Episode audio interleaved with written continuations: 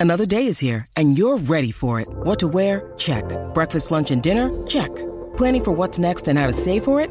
That's where Bank of America can help. For your financial to-dos, Bank of America has experts ready to help get you closer to your goals. Get started at one of our local financial centers or 24-7 in our mobile banking app. Find a location near you at bankofamerica.com slash talk to us. What would you like the power to do?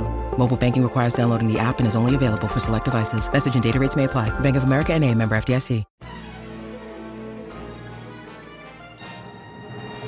There once was a man named Gold Roger who was king of the pirates. He had fame, power, and wealth beyond your wildest dreams. Before they hung him from the gallows, these were the final words he said. Our perspective is yours for the taking, but you'll have to join us first. We left everything we debated at the Yonko table. Ever since, pirates from all over the world set sail for the Grand Line, searching for the Yonko table, the table that will make their dreams come true. Yo! Yeah, yo, yeah, yo, folks. Welcome to the latest and the greatest from the Yonko table. That is the voice of Grandmaster Hoop here at the helm. And a helm, maybe I should say, here at the saddle, because I'm on top of Dragon, because we are riding back into Westeros from the continent of Essos to talk about House of the Dragon, the latest and greatest prequel from the hit HBO series Game of Thrones. House of the Dragon, not to be confused with the House of Dragons. No, this is House of the Dragon. With me, as always, is Dr. Jace Attorney to discuss House of the Dragon. Dr. Jace Attorney, are you happy to be talking about House of the Dragon? What's the difference between House of the Dragon and House of Dragon? I was saying it wrong up until its actual Oh, premiere. it It's needs to- House of Dragon. House of the Dragon, not House of Dragons. I think everybody's getting it wrong. I think It's everybody's House saying of the it's Dragon. Okay, House of the Dragon. Okay, House right, of the Dragon. Right, but people have been saying the House of the Dragons, like Oh, House plural? of Dragons. Oh, oh, yes, it's fine. right. It's fine. I think they did get the name wrong right up front. You know, I think they I The think they messed up the yeah. name. Yeah, they you know, they uh wrong step to start the series. At one point, they I just called it of Dragon. Well, I, I mean, I feel some people used to say a Game of Thrones, which is you know technically the first book, but uh, you know, Oh. versus Game of Thrones. It, yeah, the argument could be made that the name was a misstep. But Dr. Jace, are you here for House of the Dragon? I'm I am here for it after seeing the first episode. I will admit it going into it, I was uh my bar was really low. And uh I, I think that's a lot of this I, I think that ex, uh that's the state of a lot of Game of Thrones fans after the final season. Uh it left a bad taste in a lot of people's mouths. It was not so good. Uh, you know, plot threads that were rushed and just just overall bad overall bad. So me me coming in here uh i just was not looking forward to it in a way. I, I was kind of using this as the buffer between uh now and rings of power in september from lord of the rings. I was like okay th- this will satisfy my high fantasy high uh until lord uh rings of power. Very fair. Rings of So- Power is right around Oh, no, the corner. It is around the corner. I feel like after seeing the first episode, I feel like it's Game of Thrones proper again. We're back. Mm, We're very interesting. Yes. And we shall get into this because we are not alone. We got a full house here today to discuss full house, House of the Dragon. gross. We got a full house here today to talk about the House of the Dragon. Let's hear which supernovas and admirals will be joining us today. It's the one, the only, Nino Desplazado. No relation to Grandmaster Hoop, Hooper TV. Hi, I'm Dr. Rika from the Yonko Table, and you're not watching Disney Channel.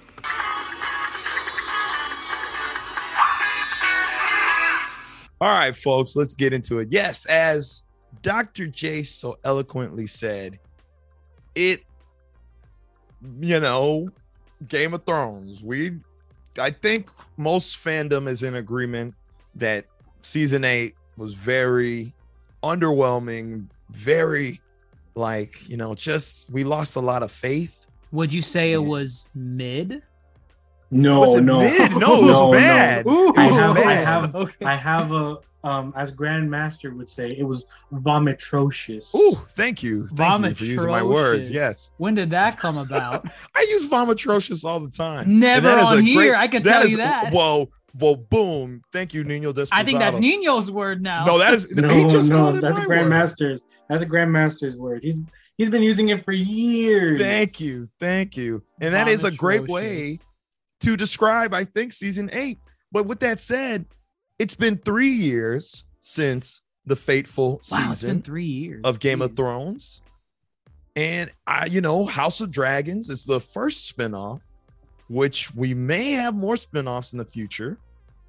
But three years is that enough to rid you of the bitter taste left behind by season eight? Were y'all hyped Well- for this prequel? Well, Did it you just want wasn't it? three years. It just wasn't three years. It was like three years, a whole pandemic, um, a lockdown where I think a lot of people binged a lot of other TV shows that weren't Game of Thrones. So it feels like even longer than three years. It feels like five years. I think, you know, fresh off of, you know, the finale, season eight, I was would not have been ready for this. Not I didn't want anything to do with this. I didn't want to touch Game of Thrones with a stick. And I don't even know. It feels like this was the perfect kind of gap in between for them to release this prequel series. It feels like in a way just enough time where it's like, you know what? There were things I liked about that show despite how bad it ended. You know, it's funny that you say that, um, Hooper TV, because you want to know something. Uh, as much as I didn't want to touch Game of Thrones, like with like a stick, as you said, I think the ending it left such a bad taste in my mouth that I went into the like more into the books. I haven't finished reading all five books, but it's fine because you know George R. R. Martin hasn't written finished writing the sixth one. So um, I think, and when I've dug more into it and dug more into like the lore and the story and the characters and the relationships, I was like, this is really great stuff. And they really they they whiffed it. They they you know, and I, it always kept me dreaming of what could have been. Um, so and then he released Fire and Blood, which this is like based on. So I'm glad that he's still interacting with this like with um, um, an adaptation in some way, but to its effect, I think it's yet to be seen.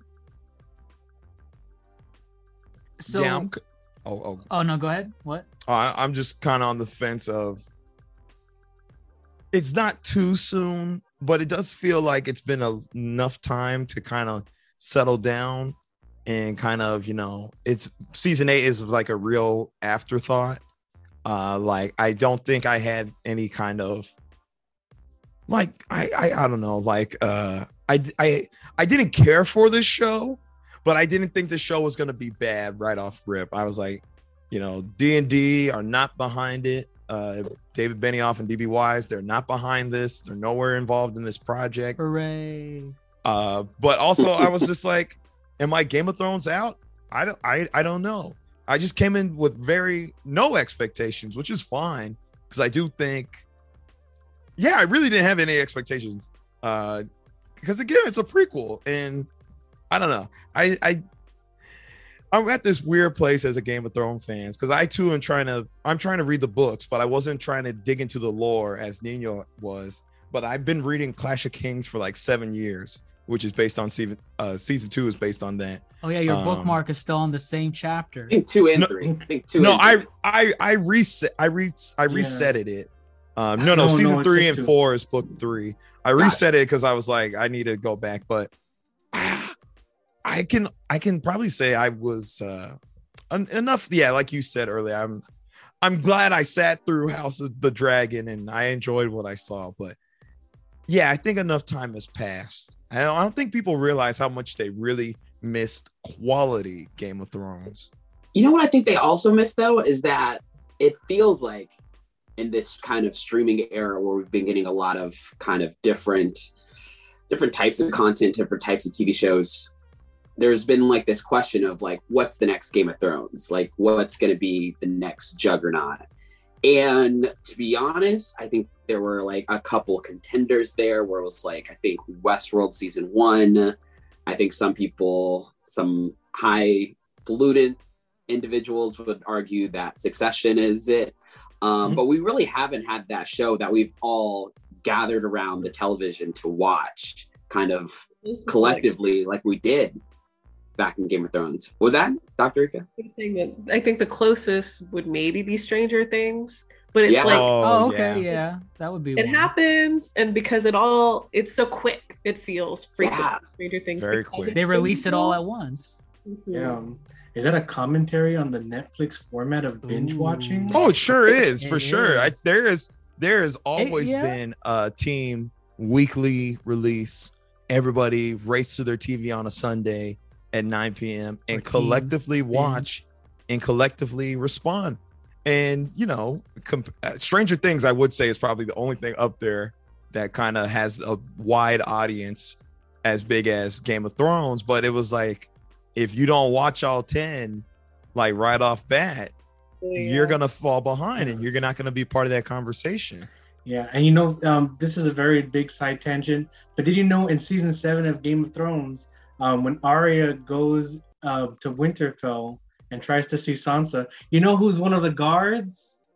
Who? Eddie. Who's Eddie, from from Stranger Things. Oh, Oh, that's very. I think I did Yeah. hear that he wasn't. Yeah, I, I I was just rewatching it one day because I wanted to to see Jon and Daenerys, the, the scene where they first meet, and then Arya I thought you like were comes gonna in. say something else. Oh. Interesting. Yeah, and I just Very see him, and I was just like, "Oh wow! Look look what it is. Look could where how far you've come." Very. Thank That's you, fair. Nino. right. I think. I Yeah, think the thing about Stranger Things is like that tweet that went viral, I think today or yesterday, of like the apartment with like all the flashing lights Oh, the New going York off at the apartment. same Yes. time. Yes. Yeah, like you you can't get that with Stranger Things. I have friends who are like, "Yo, Stranger Things drops this day. Let's all like hang out over the weekend. We can all watch it together." But it's just like it's not the same of like a Sunday night, 9 p.m. appointment television that Game of Thrones was. And I think despite everybody's bad taste that was left in the, like you know the final seasons, um, I think that kind of yearning for that kind of collective watching, I think brought people back. Like even I think people were kind of low key about it too. It wasn't like, yo, Game of Thrones is back. It was like, I'm gonna tune in kind of low key, like Yeah, I mean, House of Dragons had that uphill battle where e- every series kind of goes through this, where you conclude your, you know, uh, franchise like with the final season or whatever, and it has a sense of uh, finality to it. So a lot of people tend to drop uh, their favorite franchises after that final bit. I know uh, a good example of it is um, Nino's favorite series, Harry Potter. Uh, with Harry Potter, you get to the end of Harry Potter with the Deathly Hallows, and that was pretty much it for people. They were like, "All right, I'm, I'm good. I'm done after this." So you get Fantastic Beasts, like what three, four years later, people were kind of done. They just wanted to move on. It's like I, I, I was here for the ride, and the ride is over. I don't need a prequel. Guilty. I've I don't watch it either. I've I know I've watched one and I fell asleep through it, so I don't even know if that counts as a watch. yeah, with everything going wrong with that franchise and all of the things. I don't know if that's now, a great could- example. it could be worse. They could have Ezra Miller as a main. Oh wait a minute. yeah, that's serious. Ah, that's oh yeah, it's riddled riddled with problems. But yeah, so I think Game of Thrones does. There's a community, and whether we, you know, are very, you know, emphatic about it, or we are very, uh, you know, closeted with it, they definitely came uh in full force last night. Um, it did crash. I was part of the crash. I, it was reported that HBO Max did crash. However, it was the most it was the most viewed for a streaming and uh Premiere. you know premiere. So as many 10 people million viewers. right streaming and watching it live right it's like the most. Insane. Right. It's it's crazy high. That's so a large number. It is a large number. and you Very get and you get like really big TV star power with Matt Smith. Um, You do. which You do. yeah, people Uh, Especially over wanted there in UK. They Yeah, love people- him. Probably wanted to come in and tune in and see what he was doing. So And he was doing. was he? He- He was. Yes. He, He oh, was. out of eye candy, he's the eye candy for sure.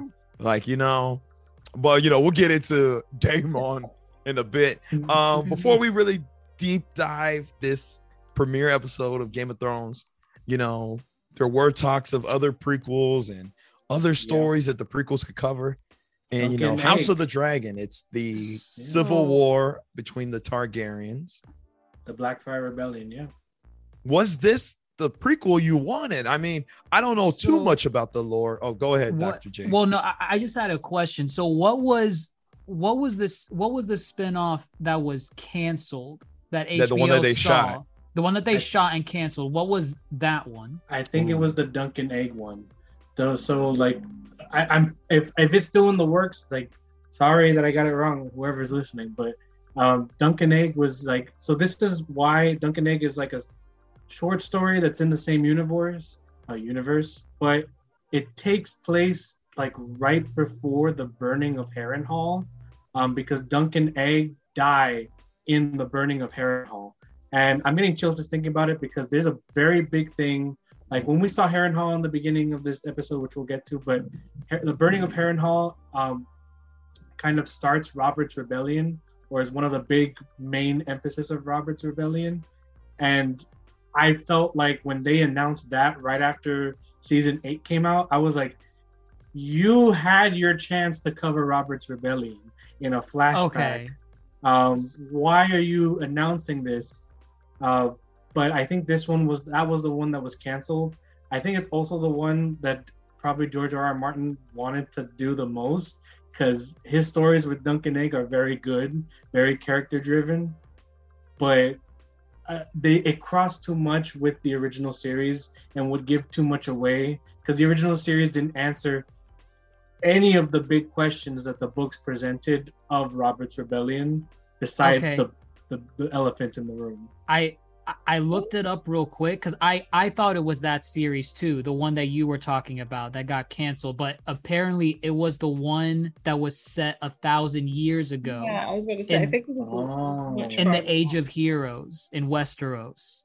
So that was the one that got canned. I I honestly thought it was the Roberts Rebellion one that got canned, but I guess that one still might be. I mean, I don't know. They they greenlit a bunch of spin-offs after see after the final season. So I know One this is- this is the one that we're getting first, which is a House of Dragon.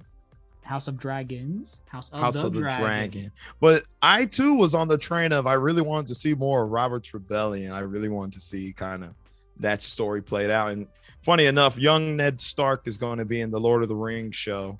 So that's funny how that He's a good out. actor. He's a good Uh, northern actor. If he's not northern, he could have fooled me. Uh, northern from where? You just said northern. That could be anywhere. Like northern, Yeah. like northern northern England. Oh, No, nah, no, I don't know. can't. Atlantic. I don't know if he was from Scotland or something. But yeah, I I I mean, I'm good with this. From what from what's presented, I guess I like the fact that it's a part of the mythos that I don't know. Because again, I'm not too familiar with the lore. So um it kind of reels you back in and makes you, you know, pay attention and re- really kind of have to, you know, chime in on, you know, what's really going on and be able to spot the things that make sense and what would lead to bigger things in the future. I think they're doing well so far, but I really hope they don't riddle the Game of Thrones franchise with spin-offs like they are currently doing with Star Wars because I think that's very hit or miss. Mm. And for the most part, Star Wars has have, I I believe, strong one strong hit out of their you know spin-off series. But that's just me. Yeah, Obi I mean, yeah, Book of Boba Fett. Who can Yeah, beat that? right. Yeah. Go ahead, Doctor gonna Rico. say, But I would have actually really liked. I mean, I'm fine with this. I, I was open to anything and didn't really have any expectations going into last night.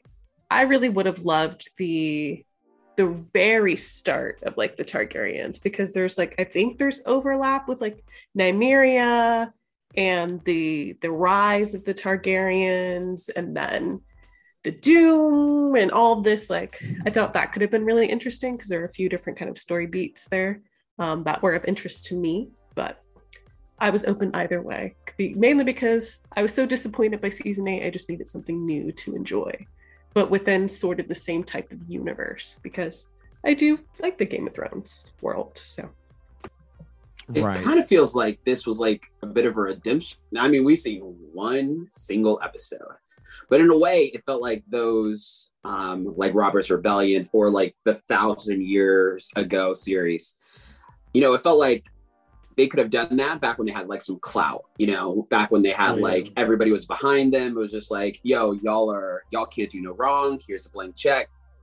Make whatever show you want. And it feels like after they botched season seven and eight, I feel like you guys keep saying eight. Like season seven, not good. It season seven season has seven. some It good. It's the decline. Yes, started with seven, but seven I it's think a has some. harsh decline though. It is Seven has a- some great fan service. I'm just gonna say that. That's I not Game yes, of Thrones. but I know and it's to- not, but it was Game enough to satisfy. To season eight's Um, credit, though, there was one good episode in season eight. One really great episode. The battle. I mean, the the night before. Yeah, That's the Night of the episode. Seven Kingdoms. yeah, it's not to say these seasons don't have, you know, Moments. some good moments. Yeah, some moments, but overall, oof. Overall, yeah, they seven and eight were rough. yeah overall they lost i feel like they lost the essence of what game of thrones is and it feels like through this one episode this one feels like yo do you guys remember season two and three when people were sitting around a table just talking about what's good for the realm? You remember liking that enjoying like dialogue and that sort of thing? And it feels like they're trying to get back to that have people remember before maybe they like try to go buck wild with like you know a thousand years before series that's Mm. you know Yes. really going for It yeah, and I think the the genre has a lot to do with it too, because you, um, Dr. J said this was high fantasy. This is not high fantasy. This is like dark fantasy. This is not high fantasy. I don't know. No, just ignore the dragons.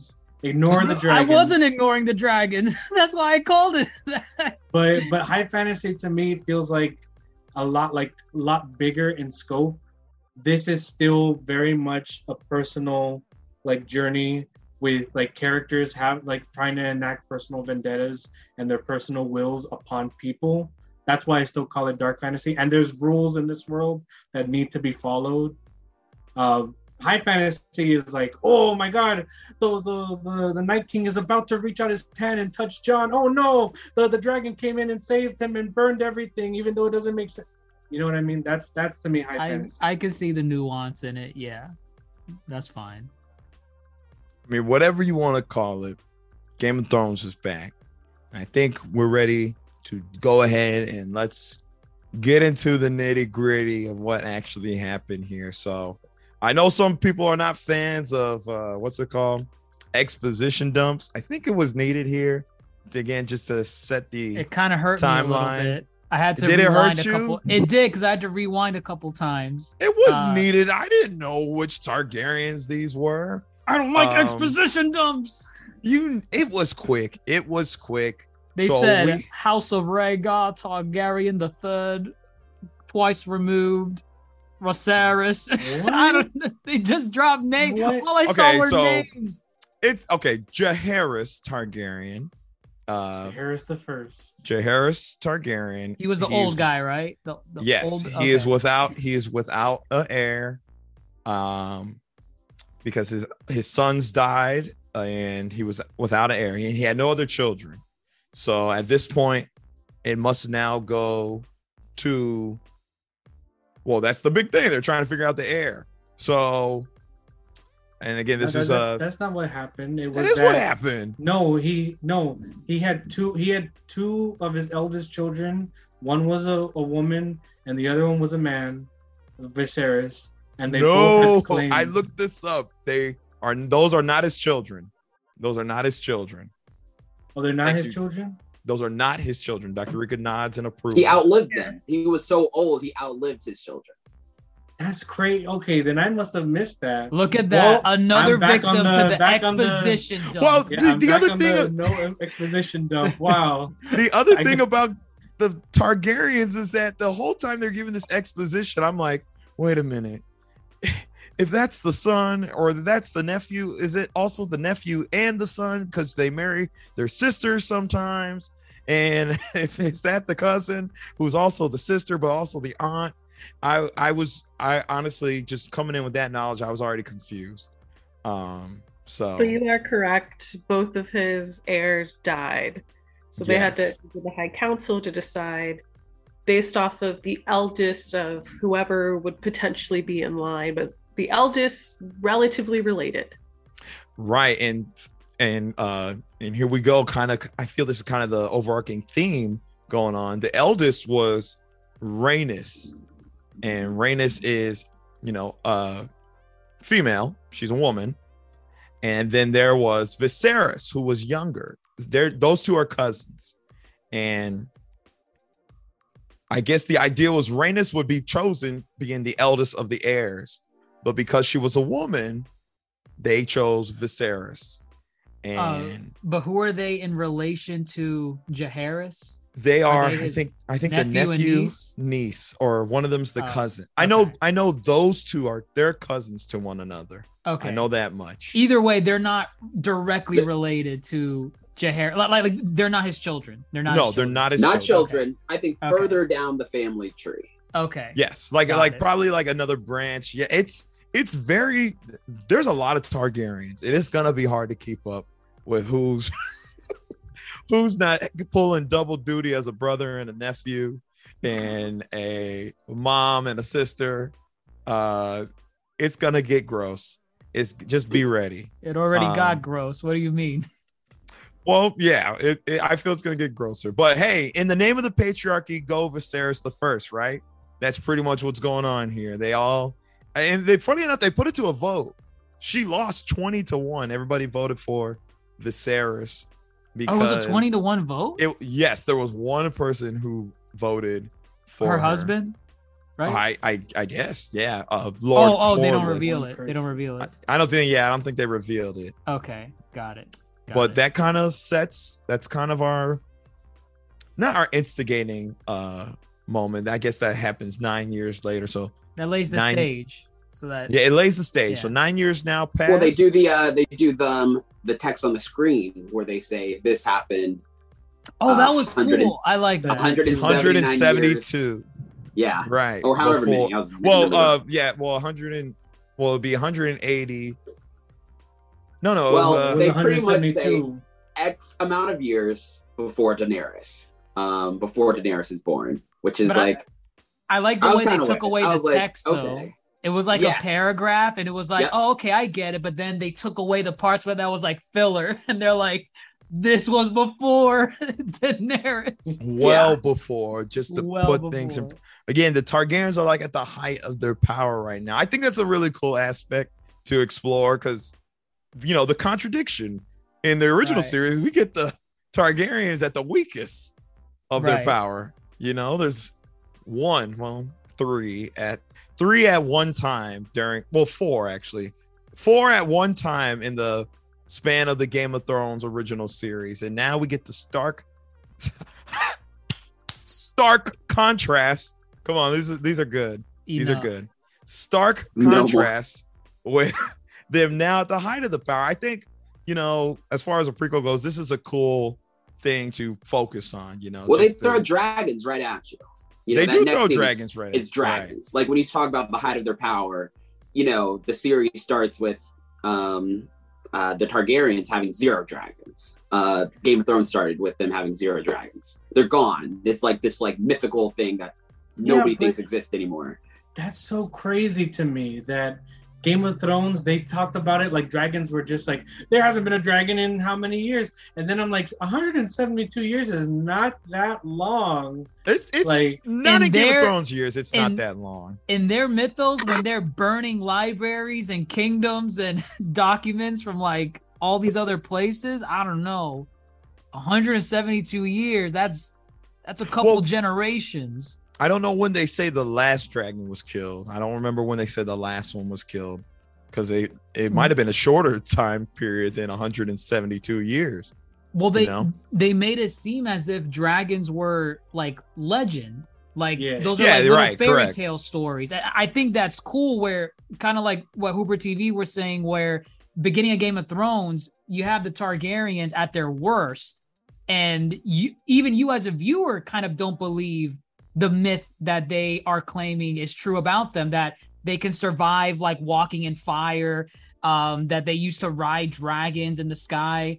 And it's like no like there's there's no other fantasy creature in this world that i'm introduced to. Why should i believe these these uh bozos that are claiming we we rode atop dragons I- I guess that's a- yore? That's a really good point too, because yes, like the magic and mythicism, mysticism was kind of yeah, legend, kind of fairy tales to keep people up at night. And so we also are probably going to see more than just dragons here. We might see like more warging. We might see, you know, dire wolves running about. Uh just a lot I, can really happen here, you know I do not think we're gonna see direwolf there. Yeah. Here's the thing. Here's the Here. thing. I mean, I don't want to jump to the ending, but like it feels like nothing's off the table. We can talk about the ending, I guess, later. But when they start talking about certain things up north, I'm Oh like, yeah, come on, man. Yeah. I'm like, wow. Like beyond the they wall just- they're they're having a Yeah. party with a bunch of magic Yeah. yeah, I don't know. Anything's on the table. I think after that moment, I was like, wow, they can go to some places. right right so yeah we jumped nine years and we now meet Rhaenyra Rhaenyra Rhaenyra Rhaenyra Yes. Rhaenyra Rhaenyra, Rhaenyra. Rhaenyra and she's atop her dragon uh Syrax Syrax uh very nice little opening again trying to emphasize the fact this is well before we have dragons out the wazoo um some people complained about the cgi of the dragons was that was that Nope. I think it was I- a little I didn't notice off any- in some. There was like a shot where um this is later in the episode. with the um, other dragon Caraxes. was that the one that lit the pyre on fire? oh no that was Syrax that was Syrax. oh Syrax. That Yeah. it looked a little weird when he blew the fire onto the whatever to light the, pyre The, pyre, yeah. Yeah. Um, but other than that, it didn't. Nothing really stuck out aside from like a couple of scenes. I, I thought it was par for the course with Game of Thrones. You know, with, were with their yeah. These might have been an improvement i think from the Yeah. dragon scenes that we got in the past I think I'm just so used to uh, mid Marvel um, with their terrible CGI, but now I realize that this is HBO money we're dealing with. We're not going to have any of their mid um, and overworked uh, deadlines, or maybe they I'm do. so- Some people still found stuff to complain though about these dragons. I thought the CGI was fine. I didn't have a problem. I do like that. Um, and I was listening to another podcast. Sorry, I was betraying y'all. Um, Damn. about this episode, and something that they pointed out that I realized upon listening to that was that they did a lot more of like making the dragons very distinct. I know we only Ah, got yes. but Oh, the fact wow. that one was like that goldish, yellowy, unless my Right. TV was wrong, and then the other was like a red, black type situation. I really appreciate it. Not, I thought that the original three we saw in the series felt distinct, but this was very much like these are all different types of dragons that go to different types of riders, etc. And I really appreciate it. The work that went into that. I imagine we'll see that some You more. get 'cause better visual cues. I I Yeah. like how you said types because Syrax is kind of like almost like a pteranodon looking type dragon, almost. While correct, that's what I was. Comp- Caraxes was very snake like and very skinny and very slender. So not only do we, are we gonna get uh, what is it nine? I think they said nine dragons we're gonna see nine, Nine. this season, Yeah. nine this season, but 17 overall. I don't know. Yeah, there's like a quote me on the lot. number. eh, Oh, the nine number. was the nine was how many we're gonna see in the season, or how many they have. in the season. that's what I read. In the wow. season, we're gonna see okay. Nine distinct dragons, and they have personality too. Apparently, so I'm waiting. differences. One of them had like wings elsewhere. Like I would, Oh. we'd actually have to like look it up, but apparently there's like they're different kind of appendages or where how the drag like you Oh, just pointed okay. out that one felt more snake-like and one was maybe slimmer. So I imagine we'll get to see some just like differences in terms of build too, which seems really exciting. Hmm. I think that's super exciting. I don't know. Because again, it's well, who's gonna be paired up with the dragon? So we got this pairing of you know Rhaenyra and Syrax. Of course, we're gonna see Daemon and Caraxes later on, but uh there are some other uh you know Targaryens. Of course, we have the Viserys now. Now he's the king. He's been king for nine years, and he's run into a similar problem that Jaehaerys had. He has no male heir, and you know it's uh Oh, it's no. a it's a little more Not deep from a than- lack of trying. not from a lack of trying, correct. So Rhaenyra is his firstborn, and his wife, Aemma. And again, this is crazy. This kind of family tree. She is a daughter of an Arryn. For example, Jon Arryn, Robin of Arryn of the Vale. You know the Moon Door. The crazy Uh, boy. The An Arryn married a Targaryen. That's why she has the white hair. So okay. it's still somewhat pure. Um, but just wanted to throw that out there because I thought that was his sister. I thought that was Viserys' sister. It's not. I guess it's cooler. I mean, it's okay because they're cousins. So I much don't better know. now. I don't know. Cousins where?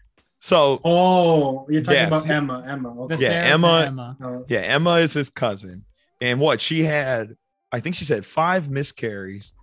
Um, Insane. She's been going through it. Insane. Can you imagine the trauma? Jeez.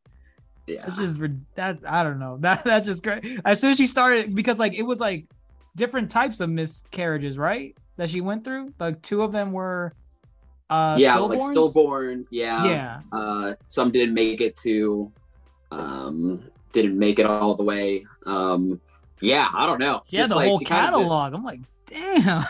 yeah. and then yeah. I don't think they specify, but not all of them were boys, if I'm not mistaken. Uh, yeah, I don't know if they ever I don't know if they ever did.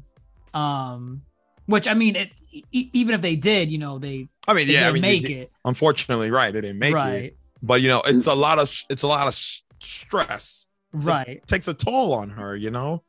Um, and and uh, I, to make it to make it less stressful, Viserys is just you know saying it's a boy hosting an heir tournament. Um, not to put any more pressure on her.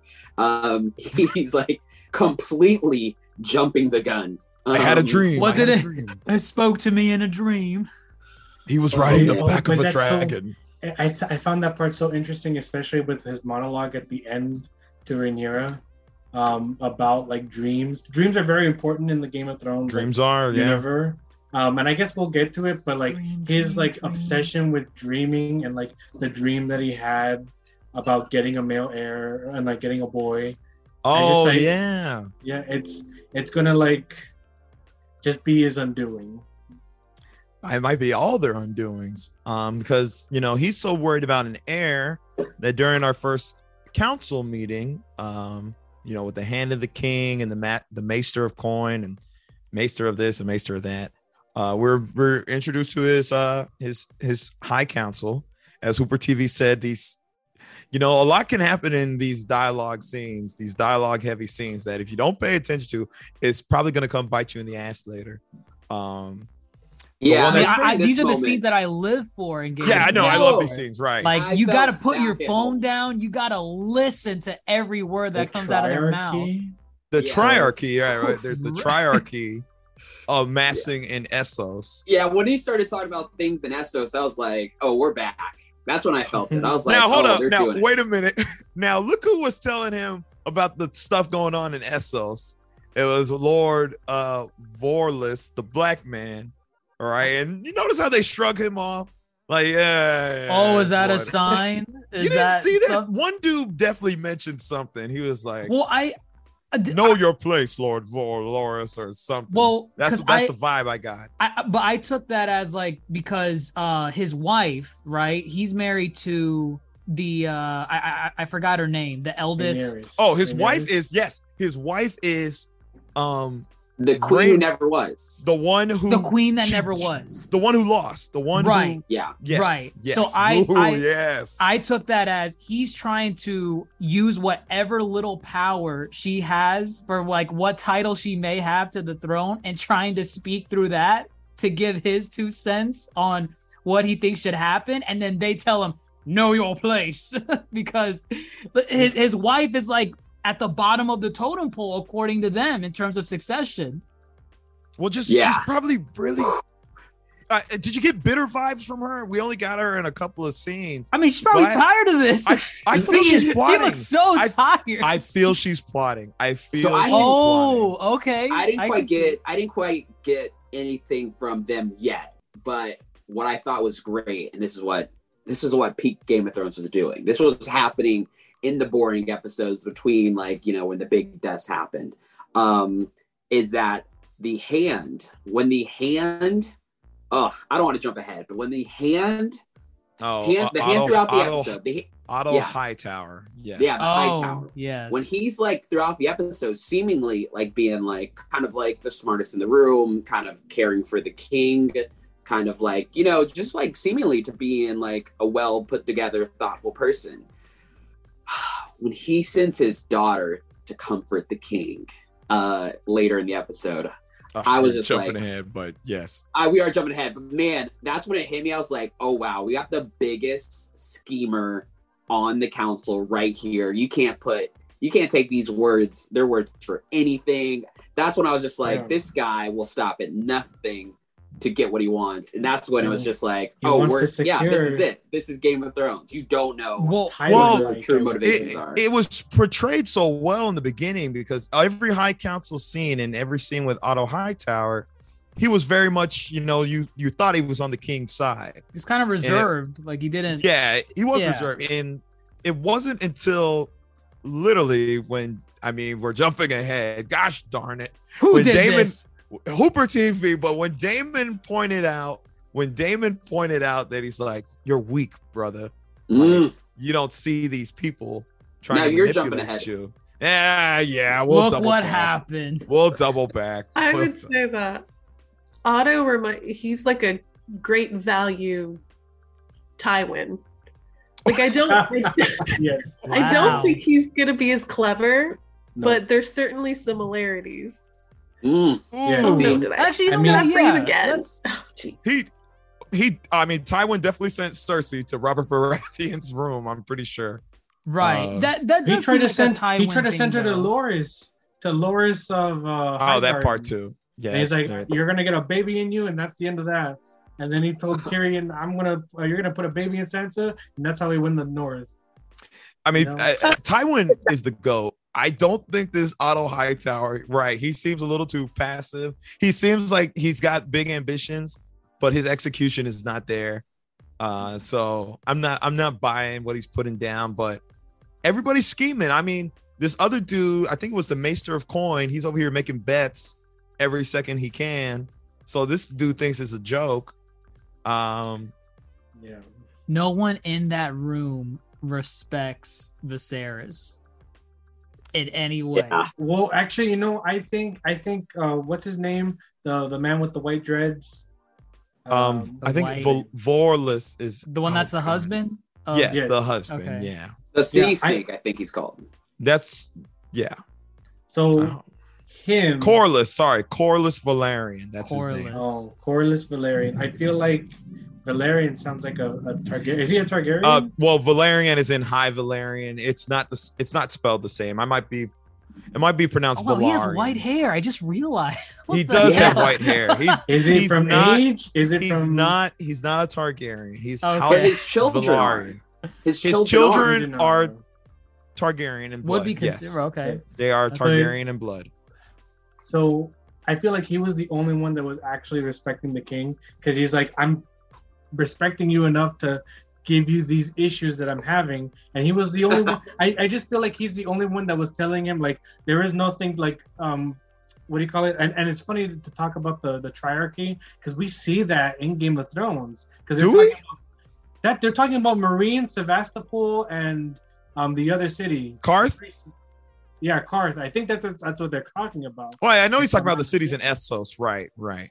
So I think Um, that's what we're talking about, and I'm just like, it, you better listen because these, they, you know, in a later down the line, they're going to become big problems for Westeros. Well, And that's what I'm saying. They, they definitely dropped that because it's like, hey, King, you're not listening. But I believe they're gonna be, probably become a main like conflict moving forward in this season or series. Um, but yeah, I guess that's kind of the writing. You know, Viserys is just hung up on his heir, and then His of heir. course, His uh, tournament. right? But of course, there's also the other issue of his brother, Damon. Daemon. which is interesting because you guys mentioned like everybody scheming and nobody really has his back it's like i almost felt like as we were talking this out like it almost feels like out of everybody Daemon had his back. Daemon had his back i think Yes, Daemon does high-key. want to be heir but it feels like he did have his brother's back um in a weird way like because you're right later on he tells him straight up like yo Viserys, you spend all night playing with model toys. Like you're weak. They know it, and they're taking Oh man, he was playing with that model. King's Landing. He Um, does. Oh my god, what's that hobby? The I don't know what you Miniatures, call the it. you know what I'm talking miniature figures when you paint them with the Now we magnifying Yo, know glass. he, he was made the grieving at the end of the episode. I mean, yes, Thrones. yes, but like that, he did not make that city like at that same Yeah. night. He took time. Yes, now, but before now we his know grief. who made. Now we Uh. know who made the intro to Game of Thrones. It was Viserys. Wow, you think that's what? Wow, I didn't even think about Hell that. no. no, Oh, that's, do you that's think? too deep. There's no way. Oh, There's- There's Also, I need to- I need- layers. I need to make an amendment um, for what I said. Apparently, the triarchy is not Meereen, Qarth, and Sevastopol. So ignore that. Apparently, something completely different. that's okay.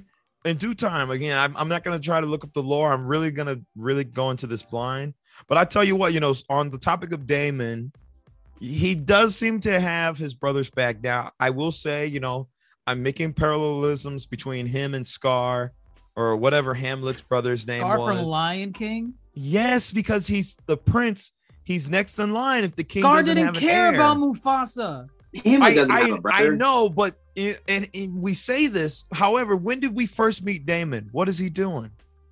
Chopping off ducks. He's and- sitting on the Iron Throne. He's sitting on the Iron Throne. and he says, "This man will be mine one day. Your father is not going to have a, a son." "You cannot he- forget that." Right? Thank you. Actually, wasn't- to wasn't- his, uh his niece? Yeah, the person with um V- Vanera.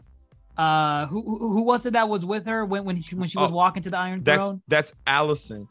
Uh, that's so that's um that's High the Hand of the King's daughter.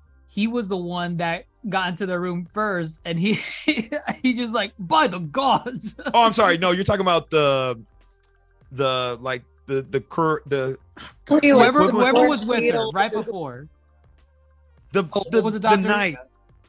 Yeah.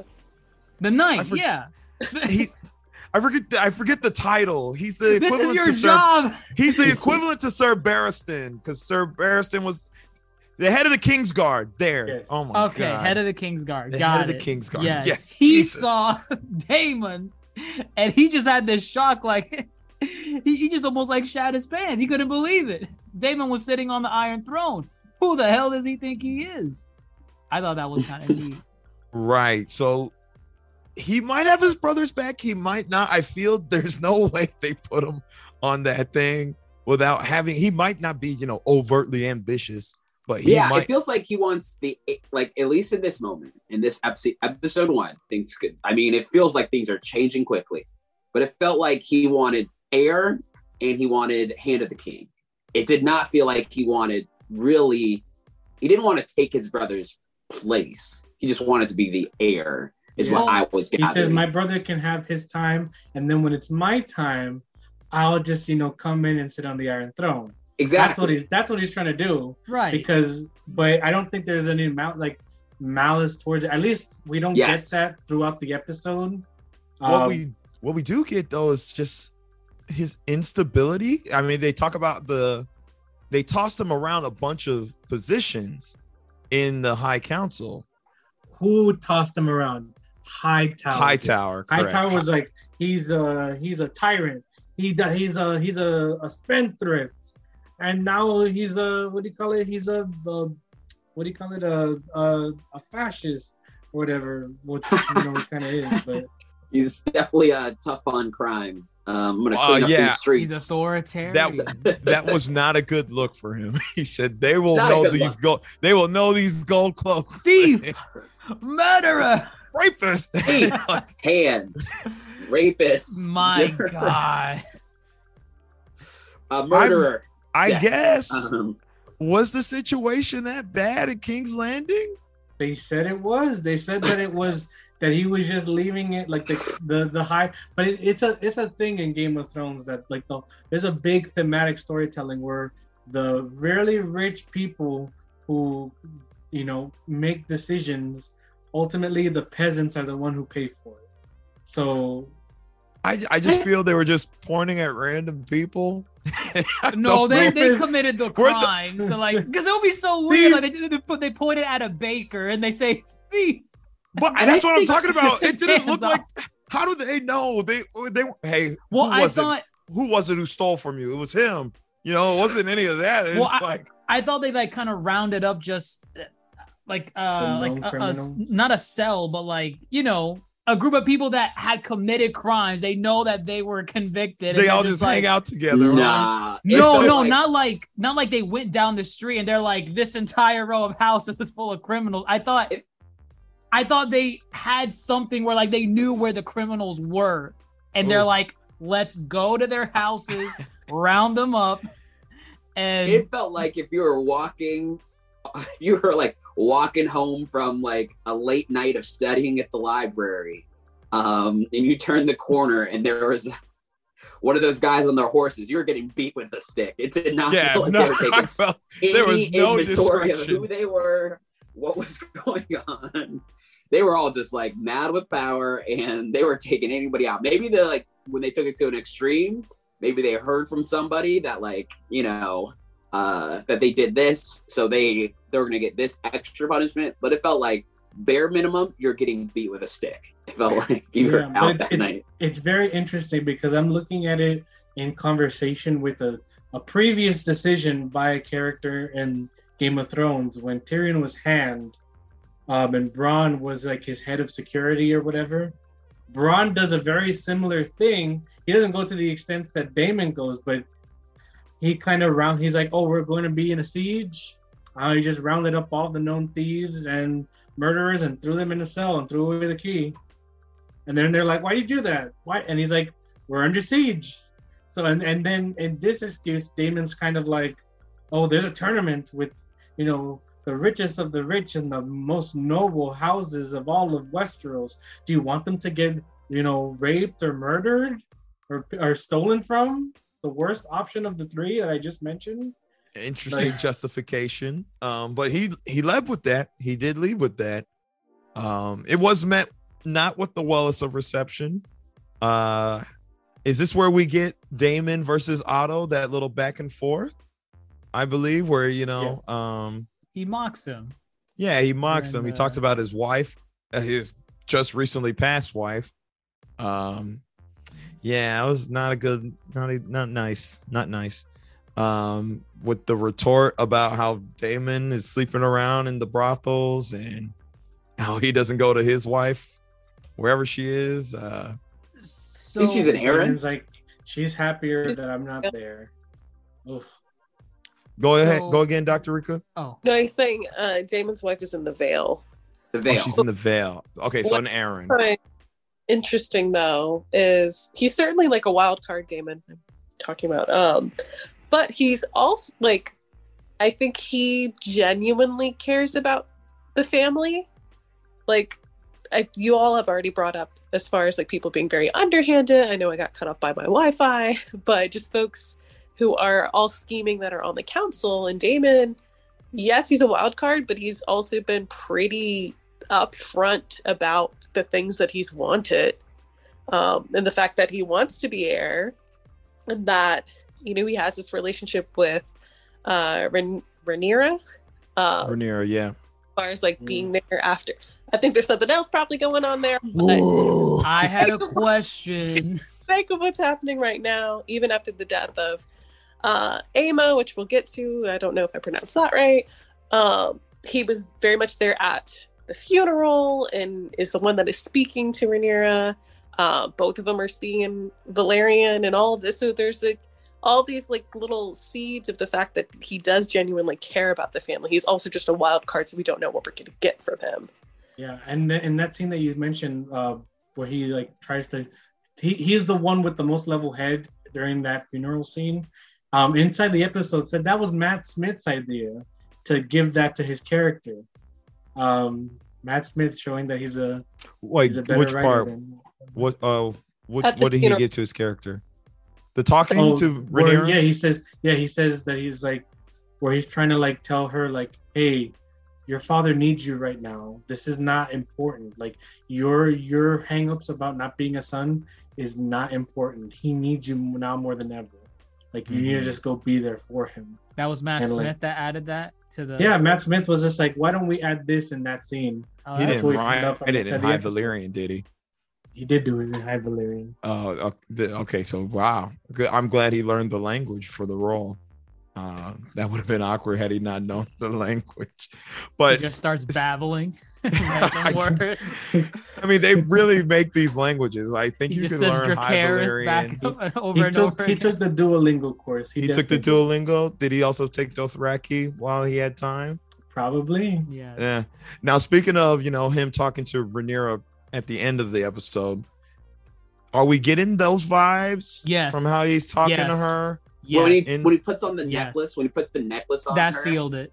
That sealed like, it. oh no. I was just like, you don't oh, put it like you don't put it like that. You don't put it like that. I, I won't share too deep into the lore, but what we're reading into is founded. Mm. Look Okay. at that. Where do Targaryens draw the line? Is it like you're don't. They don't. They don't. Oh, I wait. No, they do. Is everybody they say, fair game? Is everybody no, fair? no. They say they probably say mother and father. That's a no-no.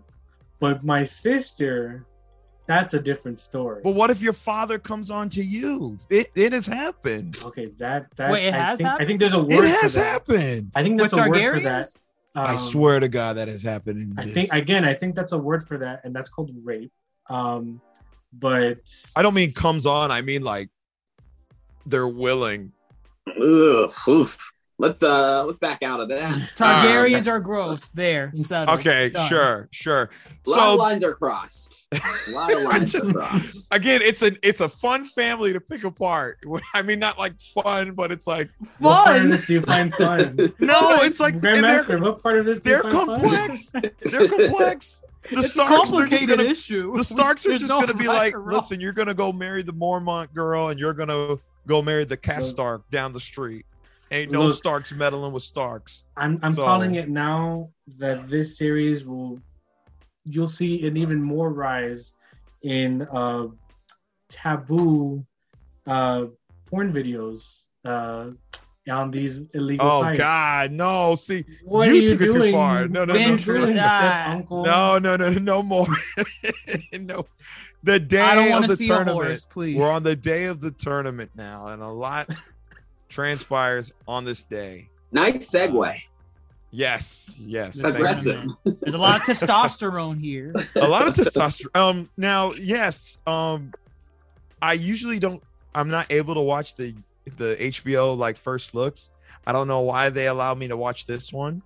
Um, yes, Dr. Rico. Like when we were having those Euphoria talks, I could never watch the first looks. I don't know why. I was able to see this one.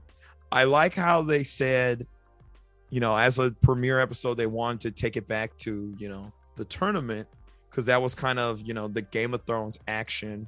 But also, I feel just the tournament was really like a good background setting for Game of Thrones. Like it brings all these characters together, and like the tournament is not even the high point of what actually happens on the day of the tournament. Um, so I really like this tournament scene. Uh, I like seeing the different houses. I think we saw Baratheon. hmm Um, the There- the A lot of sigils. Um, you saw the Hightower. So the cross. mhm, the flower. the cross. Who um The the cross. Who's the cross? Um, the Who's the the, the, fuck boy. Um, Uh, the betrayer. the Lannister send, send their regards. Oh, you The mean uh, no? That that's the flavor. I don't think that's the Wait, cross. uh, Greyjoy? Yeah, he's crossed. No, Oh, no, no. that's a that's a There's- flayed man. That's a Um, Yes, man. on an X. I'm looking No, at no, my not- my emblem wallpaper and I'm trying to piece You're it talking about the. Boltons, but that was The not Boltons, the Boltons. I That felt was- like I saw the fish. I feel like I saw the Tullys. Yeah, the. Tullys were there. There were I felt like I saw the house Tullys. or the cross. Excuse me. Um. The deer, Oh yeah, the Baratheon. Baratheon deer. The Barath, yeah, Baratheon. Baratheon for sure. other one. too. Braxton's got red. Oh, yeah, oh, wait, there's two deers. Oh, Well, there's one deer. the four-legged horned animal. I mean, Yeah, it must the- be a deer, right? Yeah, that's the Barat. No, yeah, that, that's the Baratheon. yeah, they but they named that there was a Baratheon there, They did name a Baratheon. and right. he was married to a Targaryen. Or he I think there is betrothed a her. Baratheon married to a Targaryen. Um, I like the um. So Daemon is in the tournament and he gets bested by a masked dude, and when it's revealed who he is, he's a he's of Dorne. He's Dornish. Don't- Uh, He's a commoner. He's a commoner. Important. right? Who? Right. Uh, Who is Cole? this commoner to? Cole. Yeah, Cole.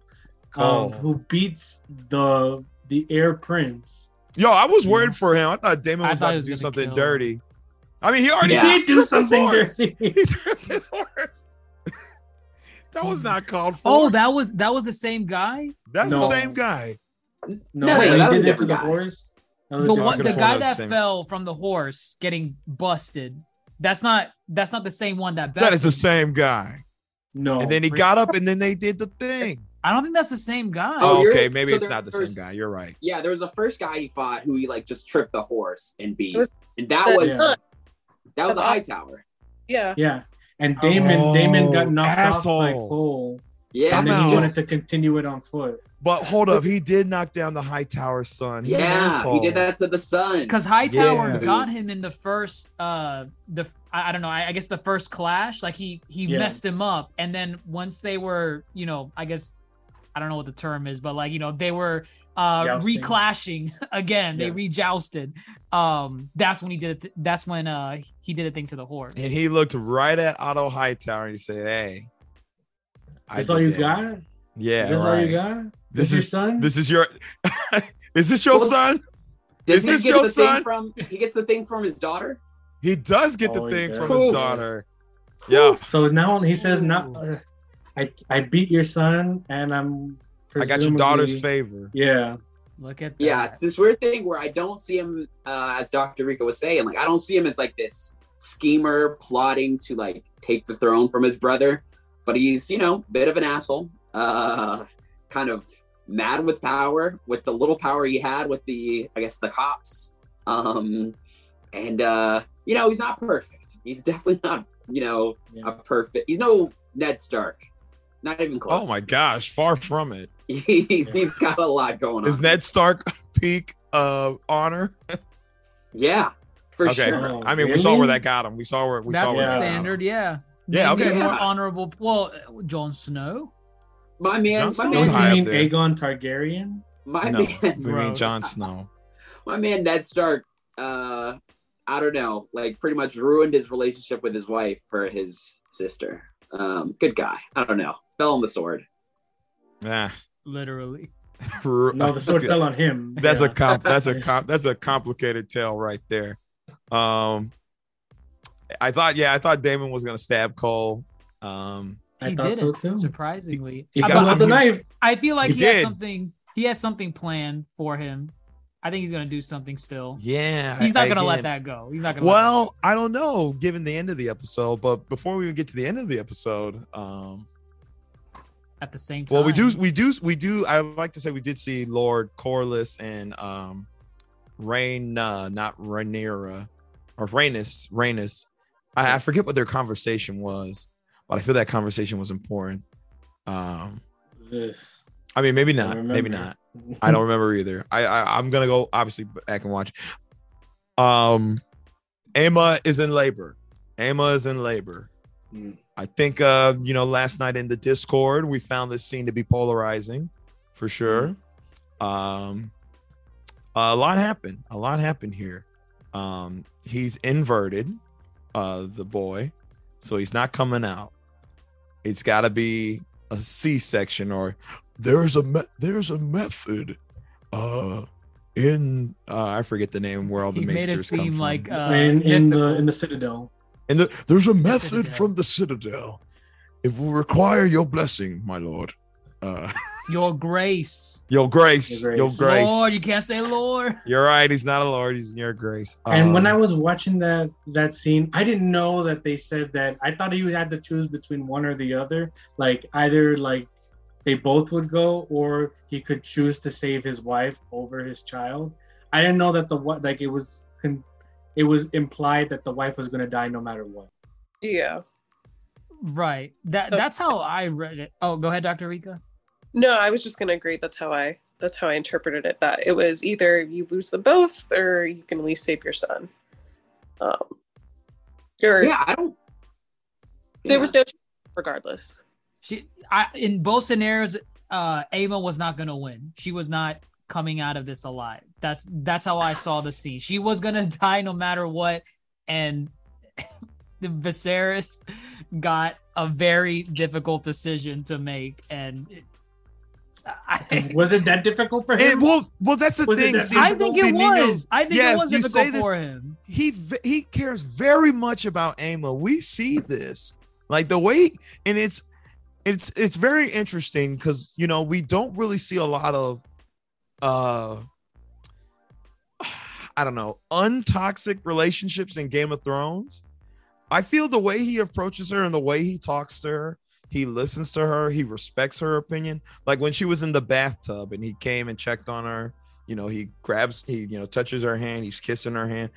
I don't know. I just feel he does care about her. Like there's a genuine, that's his wife. I like think to me, that's not say- the standard in Game of Thrones. that is not That the is not. standard in Game of Thrones. And I would say, and I would say that despite his decision, and I think this ties into kind of like the the times we're in right now, where he made the decision for her rather than she made the decision. Ooh. oh Um, no, that's big. That's big. That's big. which is um which you know i mean when they wrote this obviously they didn't know when it would come out but he makes the decision for her and so i don't want to say this as like a defense but just kind of like laying out the facts. He makes the decision and he stays with her you know what i mean? It's not like he says like doctors do this.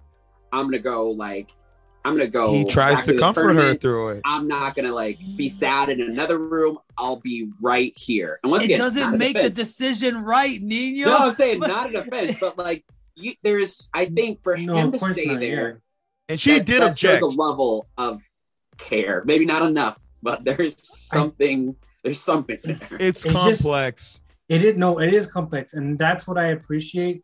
But unfortunately, the way that the show presented it, I'm I'm going to bring this up that when when you see this guy getting his cock chopped off, they only show his butt. They don't show the actual because the, the snip snip, you know, and then they show the aftermath.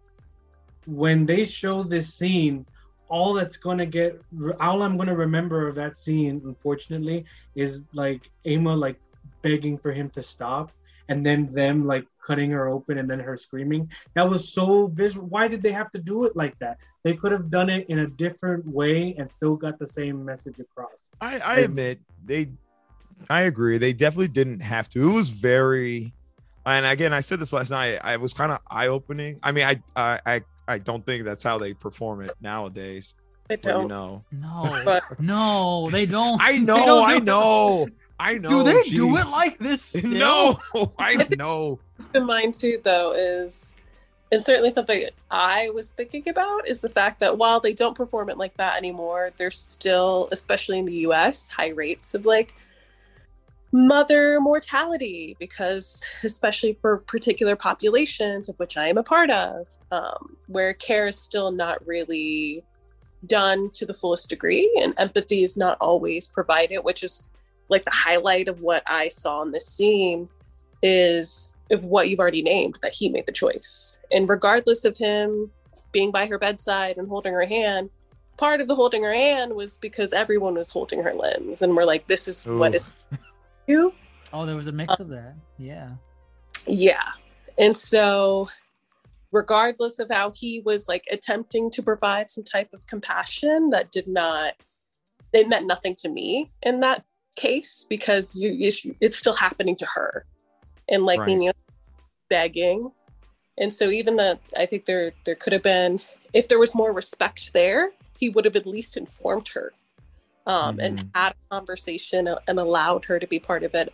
I don't think I expected it knowing how the world works now, but especially in the way in which we've seen Game of Thrones treat women historically. So it's not like I was anticipating uh, women to have some type of, of better choice making, uh, which is sad considering like this is a fantastical world with all these like magical beasts, but there's still like rampant misogyny. So yeah, And is it is it too much to say that maybe Game of Thrones because uh, with a lot of the women characters, the, the big thing they always battle is the misogyny, the patriarchy, and I feel because Ama and Rhaenyra had a conversation earlier in the episode, and we didn't. I don't think we talked about it. The kind of you know, Rhaenyra wants to be a warrior. She says she'd rather be on the back of a dragon fighting, and then Ama responds, you know, our battle is I think she said our battle was childbirth.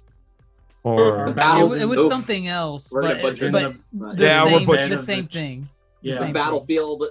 This is our Yeah. battle. Oh yeah, I don't It's- know. yeah, it was something like that. Yeah, yeah. And- So and- I- and- yeah um and then when i saw the inside the episode and i guess this is where i, I have a couple of thoughts here but this is where i'm thinking like you can definitely tell that men primarily wrote this scene uh because they were like talking about how they wanted like they had the best intentions. And then but then they were like talking about like oh we wanted to tie it back into like that line where you know we show um, a woman being on a on a battlefield you know with the with the tournament um and they're supposed to be linked. And i was just like why would Well- you I feel the link is now going to be Rhaenyra's story because, like we've been saying, Ama didn't have a choice in the matter. You know, she didn't have a choice in you know how many times she would have to try to produce a boy.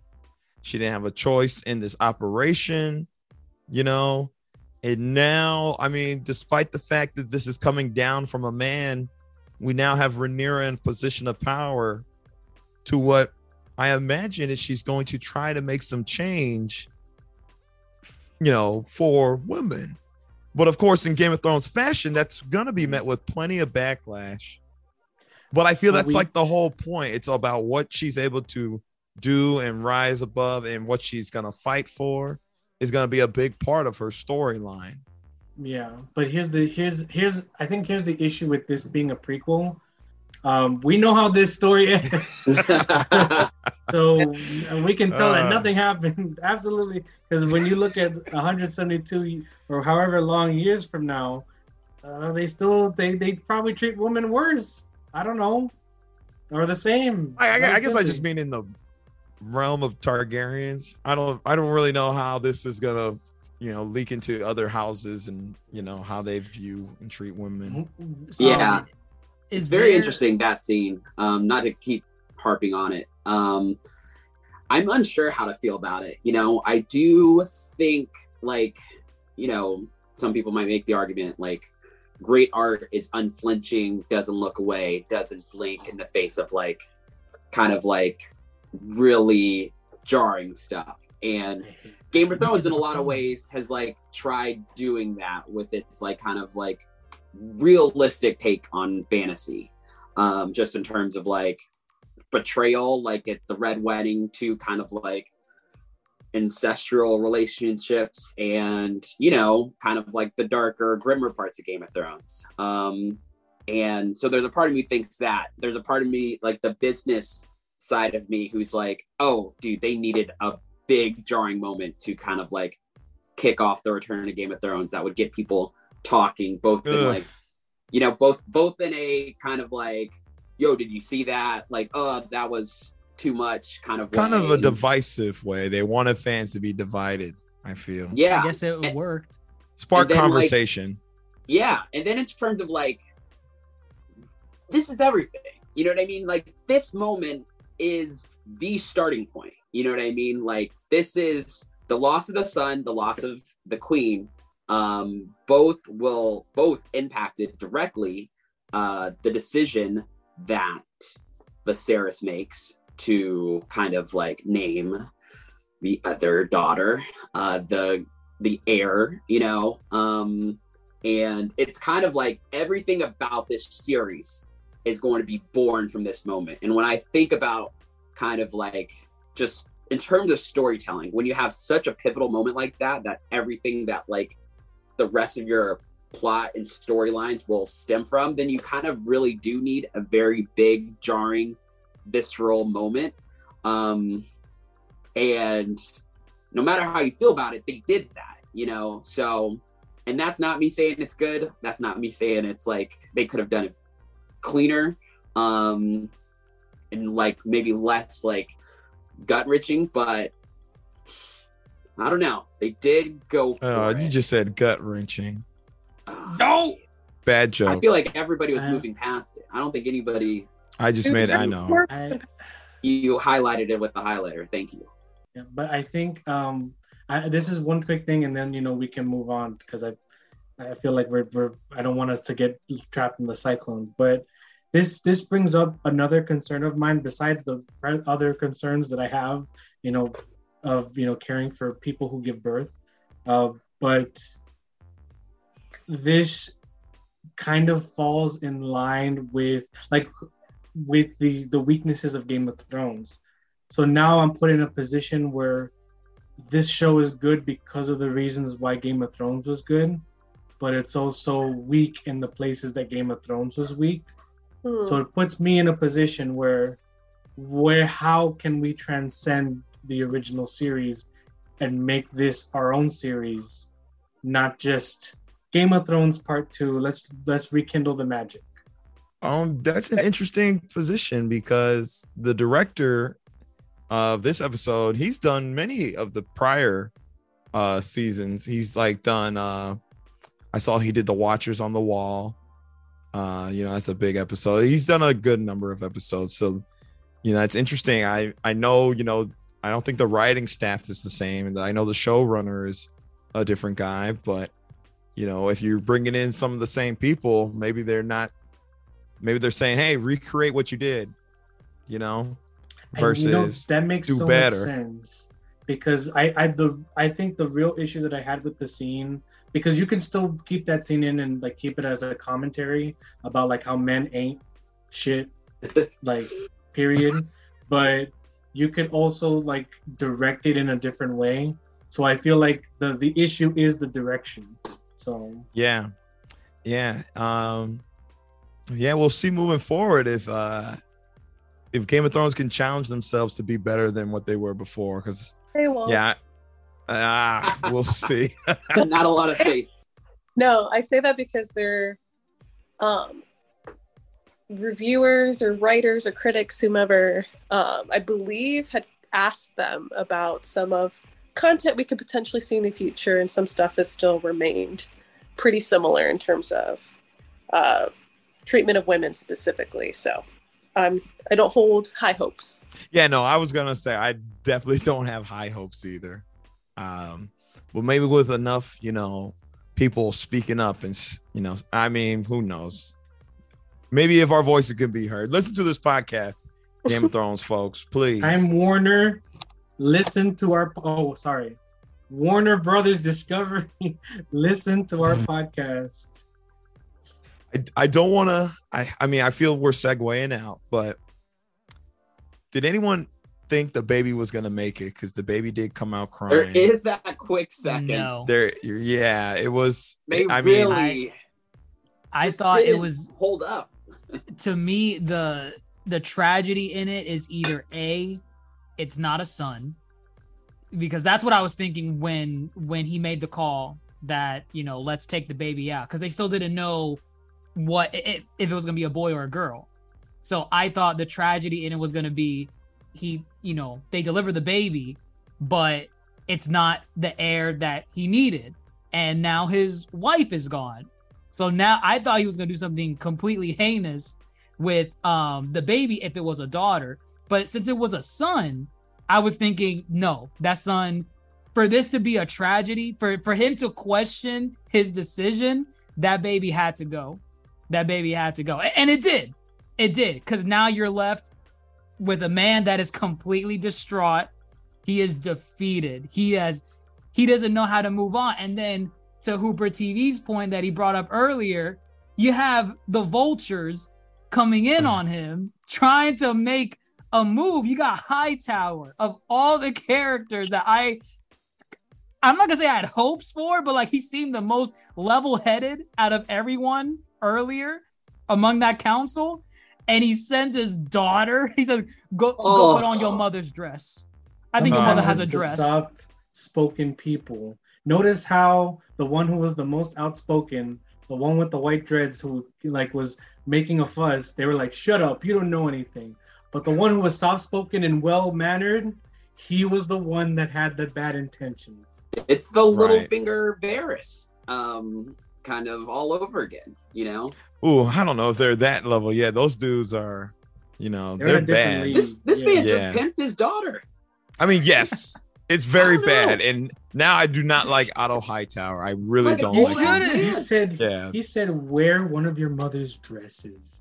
And It- I, it- I and, wasn't- and And he's Are we like groomed his daughter to be so accepting of it. The daughter Yes. was it, it was the way he delivered it. He Oh. just like it was like casual conversation because he Yeah. wasn't It's even 'cause like- nobody he was has- doing nobody- something else. He wasn't even like Yeah. looking at her when he, he said really it. was. He was like, and, and the way he said it too, it was like she, something. it was like she Yeah. should have had already known that was going to be. You the should next know. move. You should know Yeah. that this is what we're gonna do next. So go on, do it. But it's on, also, it I with. think, from her Rough. perspective, you know, she thinks her father is actually friends with the king, but not only, you know, he's handed the king, and then she, he drops that on her.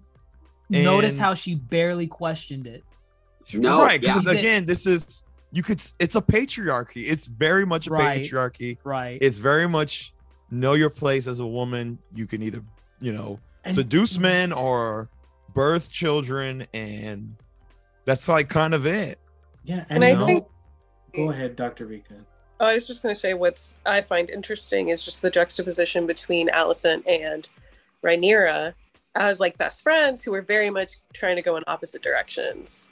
Where is kind of following. I mean, it is the script she's been given as far as being socialized, but she's doing was expected quotes around that as like a highborn daughter versus Rhaenyra, who very much wants to rebel and and have a, a different path in life and and actually ascend to be the heiress and um i think that's it'll be an interesting dynamic to see especially as like i think we have that time jump at some point um what their dynamic continues to be Hmm. Did anybody have- get vibes from those two in the beginning? Yes, I, we forgot yes. to mention it. Oh, Yes, I don't know. I don't know if Yeah. I'm. I don't know if I'm purifying everything. it's I that see. saddle line. It was that Like, saddle. No, I line. was it's- just like, oh, it's are kinda you best friends or are you just gals being pals?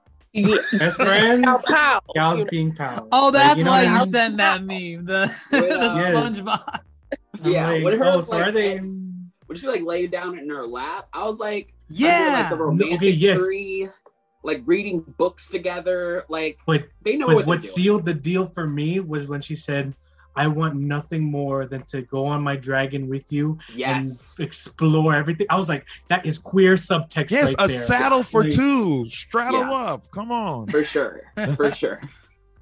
Um, I no, I definitely definitely got got those those vibes. vibes. No, just wanted to throw that out there because you now we have this thing where I think Daemon was hitting on her at one point too, Alicent, Yes, and then obviously we talked about Alicent. I mean Daemon and Rhaenyra.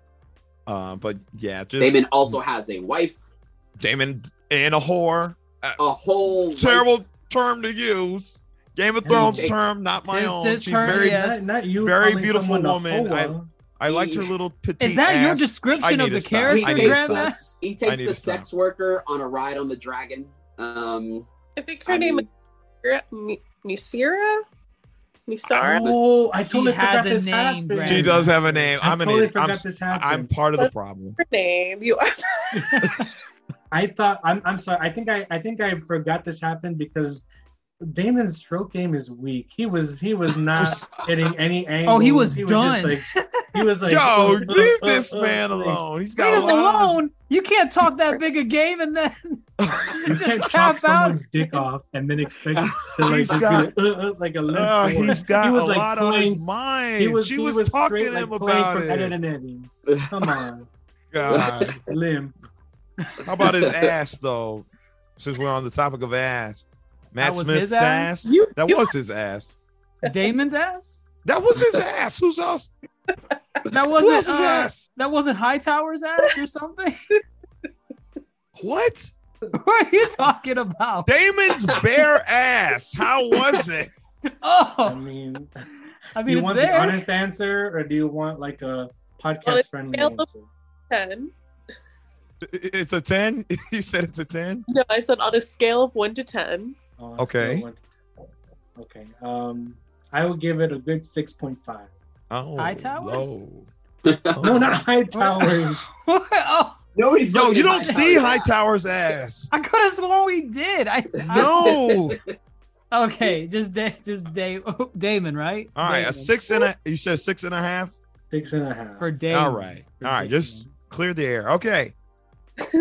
No. Daemon's best Aren't- aren't you gonna with give your the, uh, score? The dragon. I, I I didn't have a uh, score. His ass is nice, I guess. It's perky.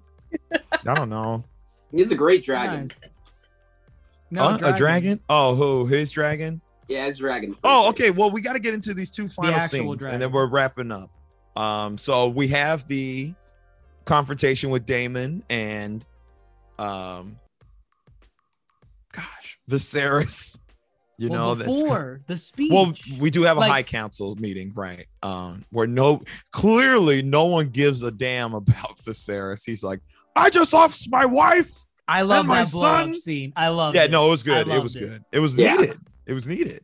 Because you call him weak, and then he's finally, you know, kind of He's standing up to him. So he's like, You come gonna like take- crows to feast on the corpse of my son. Oh, oh, oh, oh, wait! I love the facial expression he gave, he, and when he was like, "Do you think he's gonna murder me?" And I was like, his facial expression just like completely took me. I was like, "Oh my god, he's really, he's because really like he it." couldn't even believe that that was the assumption that his own like closest advisors are taking of him they they view him as weak enough to be betrayed by his brother so he's like what you guys view me as weak i lost my my son and my wife and now i'm supposed to think that my brother is gonna stab me in the back i thought i mean yeah that was that was great i i just love the blow up scene that was fantastic. It was needed. no, definitely needed. That was a great character moment as far as you know the beginning of the episode to that point.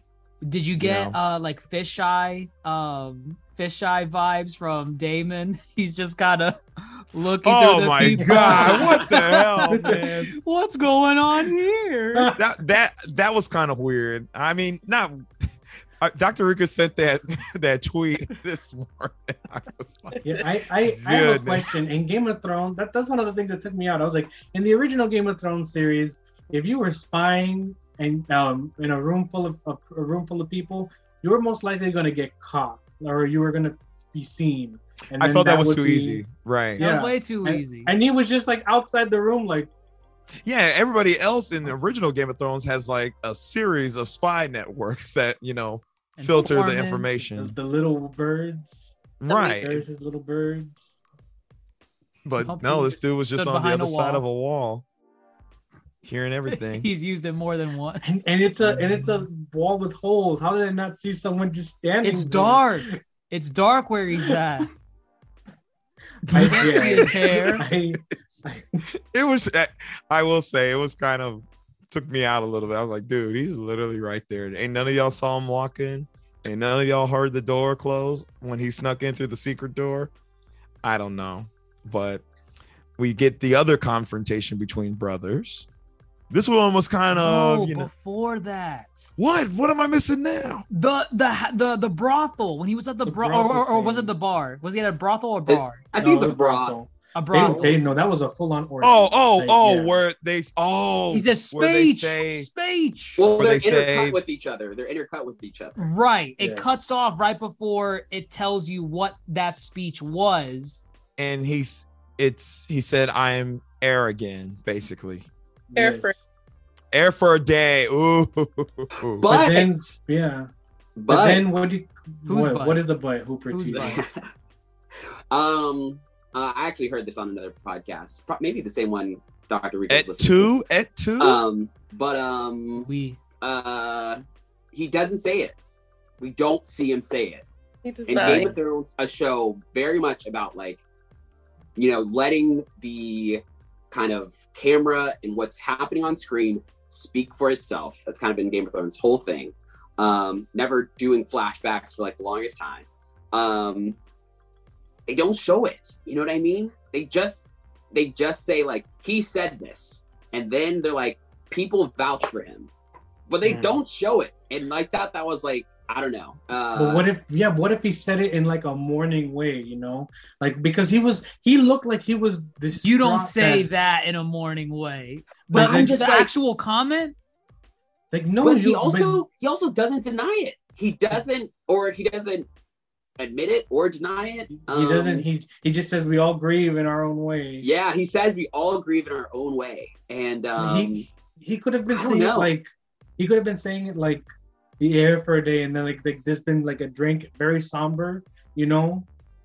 But people could have misconstrued it to be ah. like and yeah, emotions were high there because you know he they had his friend being like, the prince wants to speak. You know, they're hyping him up. So I'm just like know. wondering why didn't they show it? You know, oh, I, mean? I guess there's know. more beauty Well, in not showing the it. way we might not know until episode ten. You know what Well, actually no, went the- down in that brothel. But I thought the way they True. um edited the episode, it kind of led into that where it's like because it's interchanging between what is what's being shown at the brothel and what uh I I, I don't remember the guy's name, but the one that reported what happened to Viserys. is it is it- not Hightower? I don't It think was it was Hightower. was it Hightower? it was hard yeah, it was totally Hightower. Yeah, it was Oh, definitely okay. Hightower. Well, how, Oh, do we trust Hightower? Oh, okay. If it True. was Hightower, there's that question because he it's don't in it for him to throw him under correct. the Yeah, bus. And you it's really not- can't trust yeah. Hightower. it's not the first time that Game of Thrones has done this because they did it in season six when they took you to the battle of, or when they took you to, um, Nor something Reed and Ned Stark versus, um, Ned Stark. yes, Ned Stark in season six versus it was Oh. a flashback versus Oh, um, Arthur Dayne. Yes. Um, and then they go up to the tower. You hear a woman screaming, and then he's and then Oh. he's like, "That's enough." And Yeah. you know they, Oh, they were the like, story oh, of- guess that's it. right. Okay. yeah. Yeah, but no, one time- yeah. The one time they used a flashback. Well, they used flashbacks a couple times that Mm. season, but yeah. A couple times, yeah. Um, But I mean, they were more like story points than flashbacks, where it was actual, like you know, you know, Bran was warging back then. Exactly. Yeah, exactly. They don't even it's not even technically a flashback. It's just Brandon looking back. But I don't know. I'm not saying I'm not saying um Daemon didn't say it. I'm not saying he said it. I'm just saying that was an interesting creative decision for I, them. I do guess that makes the confrontation more interesting because, as well, when you don't have Daemon admitting or you know not admitting, and you're just letting Viserys kind of run his mouth, Yes. it's kind of like I- now we understand what now Viserys thinks of Daemon, regardless.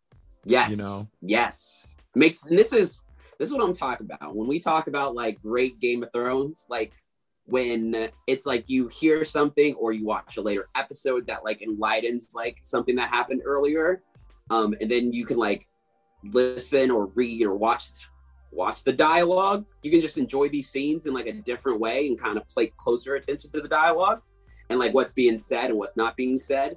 Um, you clearly have that now. What what was that conversation after about? Like you can go back and watch that scene. What if Daemon didn't say it? What is he like? What is he saying? You know what I mean in that conversation. Um, and that's when Game of Thrones is at its best. When it's like you want to go back and watch shows and be like, let me watch that again and pay a little closer attention to this or view things from this perspective in a different way. Kind of lost that in seven and eight. I'm sorry for keeping taking shots at seven or eight, but But I'm- I don't think true. there's any prime Actually, wait, that's also true in the same scenes that I was talking about. Because in, in season six, they we only hear his name is, and then it cuts off, and then it cuts to Jon's face, but they never confirm anything until Oh, way right. later. Right. So this is Ah. I I'm remember gonna I'm gonna give you credit, Hooper TV. That is a very interesting choice, and now I'm on the bandwagon that maybe he did not say what we think he said. So we don't know. I, I, yeah, we, You made me a He believer. got He doesn't somebody else could have deny said or it, and he admit could have it. got pissed. You know what I mean? it's it's just I mean, he- very. Oh, go ahead. Don't know. No, I was gonna say he either whether he said it or not. He, once he's accused of it, he just uses it as an opportunity to tell his brother like why. If he did say it, why I had every reason to say it.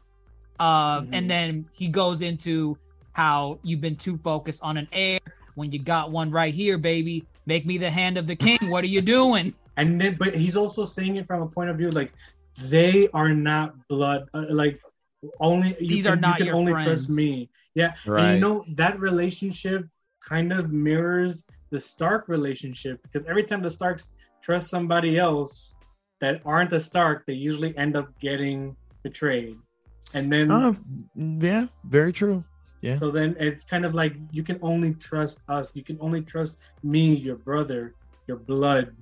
I want to take care of you. I want to make sure that we can do everything together.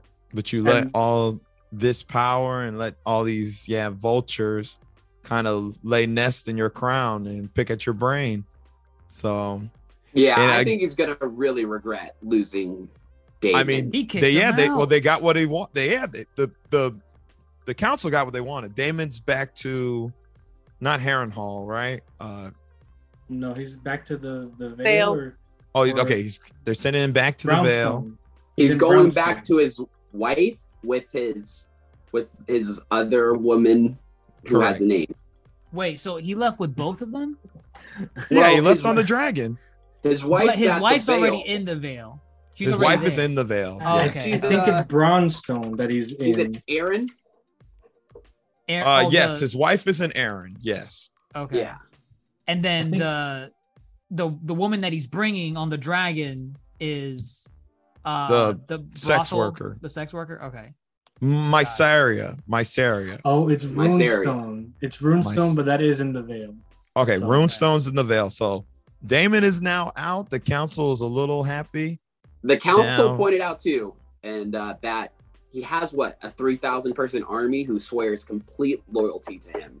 In Ah. The is it the Night Watch? The, uh, The The City the Watch. Watch. city, the city the watch. City Watch. Oh, it's In the not City oh, Watch. the city watch. Okay. No, the night watch, of course, you know, is uh Right. The It's on the wall. The wall. But this is Yeah. this is some foreshadowing for something that happens because they use gold cloaks. they do. Um, and this is like the pro- the progenitor of the Golden Company. We don't see a lot of them in the original series, Ooh. but they're a very big thing in the books. oh, like, time out. The Golden Company, like that Cersei from hired. the Mercs. Yeah. yes. Yeah, oh, I didn't know this would lead to that. Thanks Yes. for spoiling. Oh, Uh, I'm sorry. We'll It see. just- it's- They had gold cloaks. You should have known. It could happen. That sounded like a confirmation. It could It- happen. It's You just never, actually, actually, you never know. You never know because that's kind of what Game of Thrones did with its adaptations of the books. True. They they took some things and they went with it, and other ones they they're like, no, we Because the head writers are stupid. well, not, not all of them were early bad on. decisions. They were good up until like season six. Season- Yeah. yeah, they fell off season seven.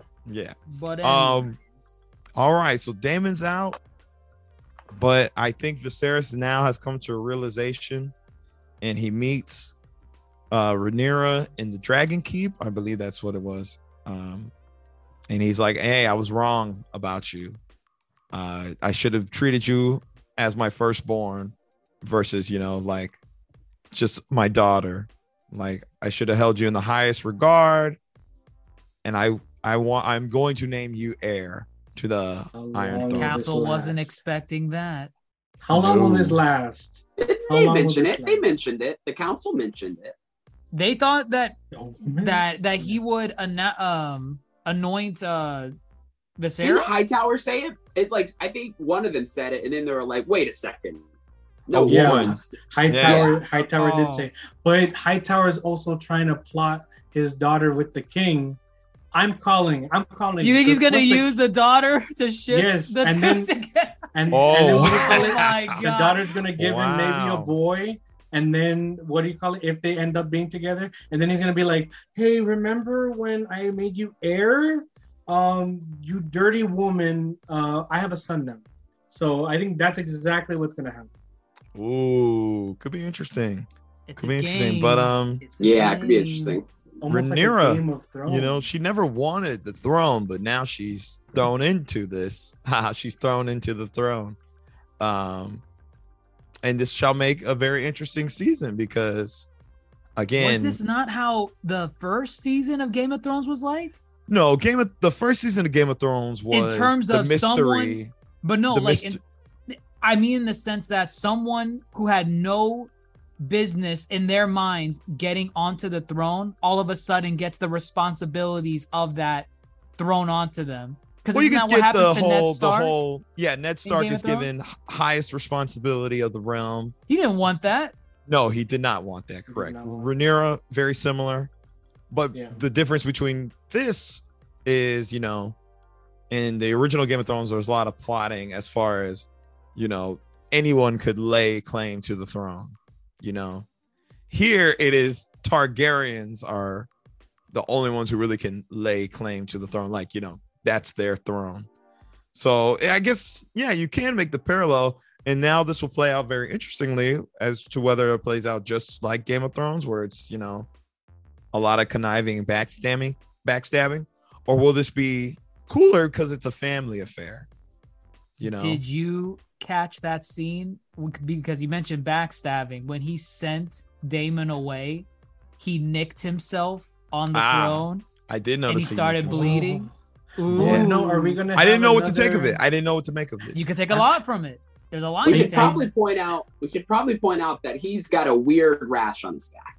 Some weird Dragon shit. scale? Yeah. Is that dragon No. scale? That's not dragon That dragon cannot scale. be dragon no, scale. it's too so what is that? moist. I don't know if he's long for this world. They said it's like growing. It's not shrinking too. Yeah, It's, Right. it's like a tumor. It's like a tumor. All right, Yeah. he's on A a time clock tumor. then. Yeah. Right. But I, I, I just hate. I just, I feel like I can't trust these adaptations to use the throne as, like imagery, like for like a like you know like a metaphor. I like in like, I feel like once Drogon burnt down the chair in a metaphorical and literal sense, I was like, nope, can't do this. The blood, I was like, I'm still shocked by the previous show that when I saw the blood, I was like, oh, so now the the chair is nicking him, and it shows that he has a responsibility that's hurting him. I'm like, get, get, get over yourself, please. you're you're Game of Thrones. Or maybe uh it was like your direct blood heir. Ooh. You may need to choose. Ooh, Ooh. choose your direct blood heir.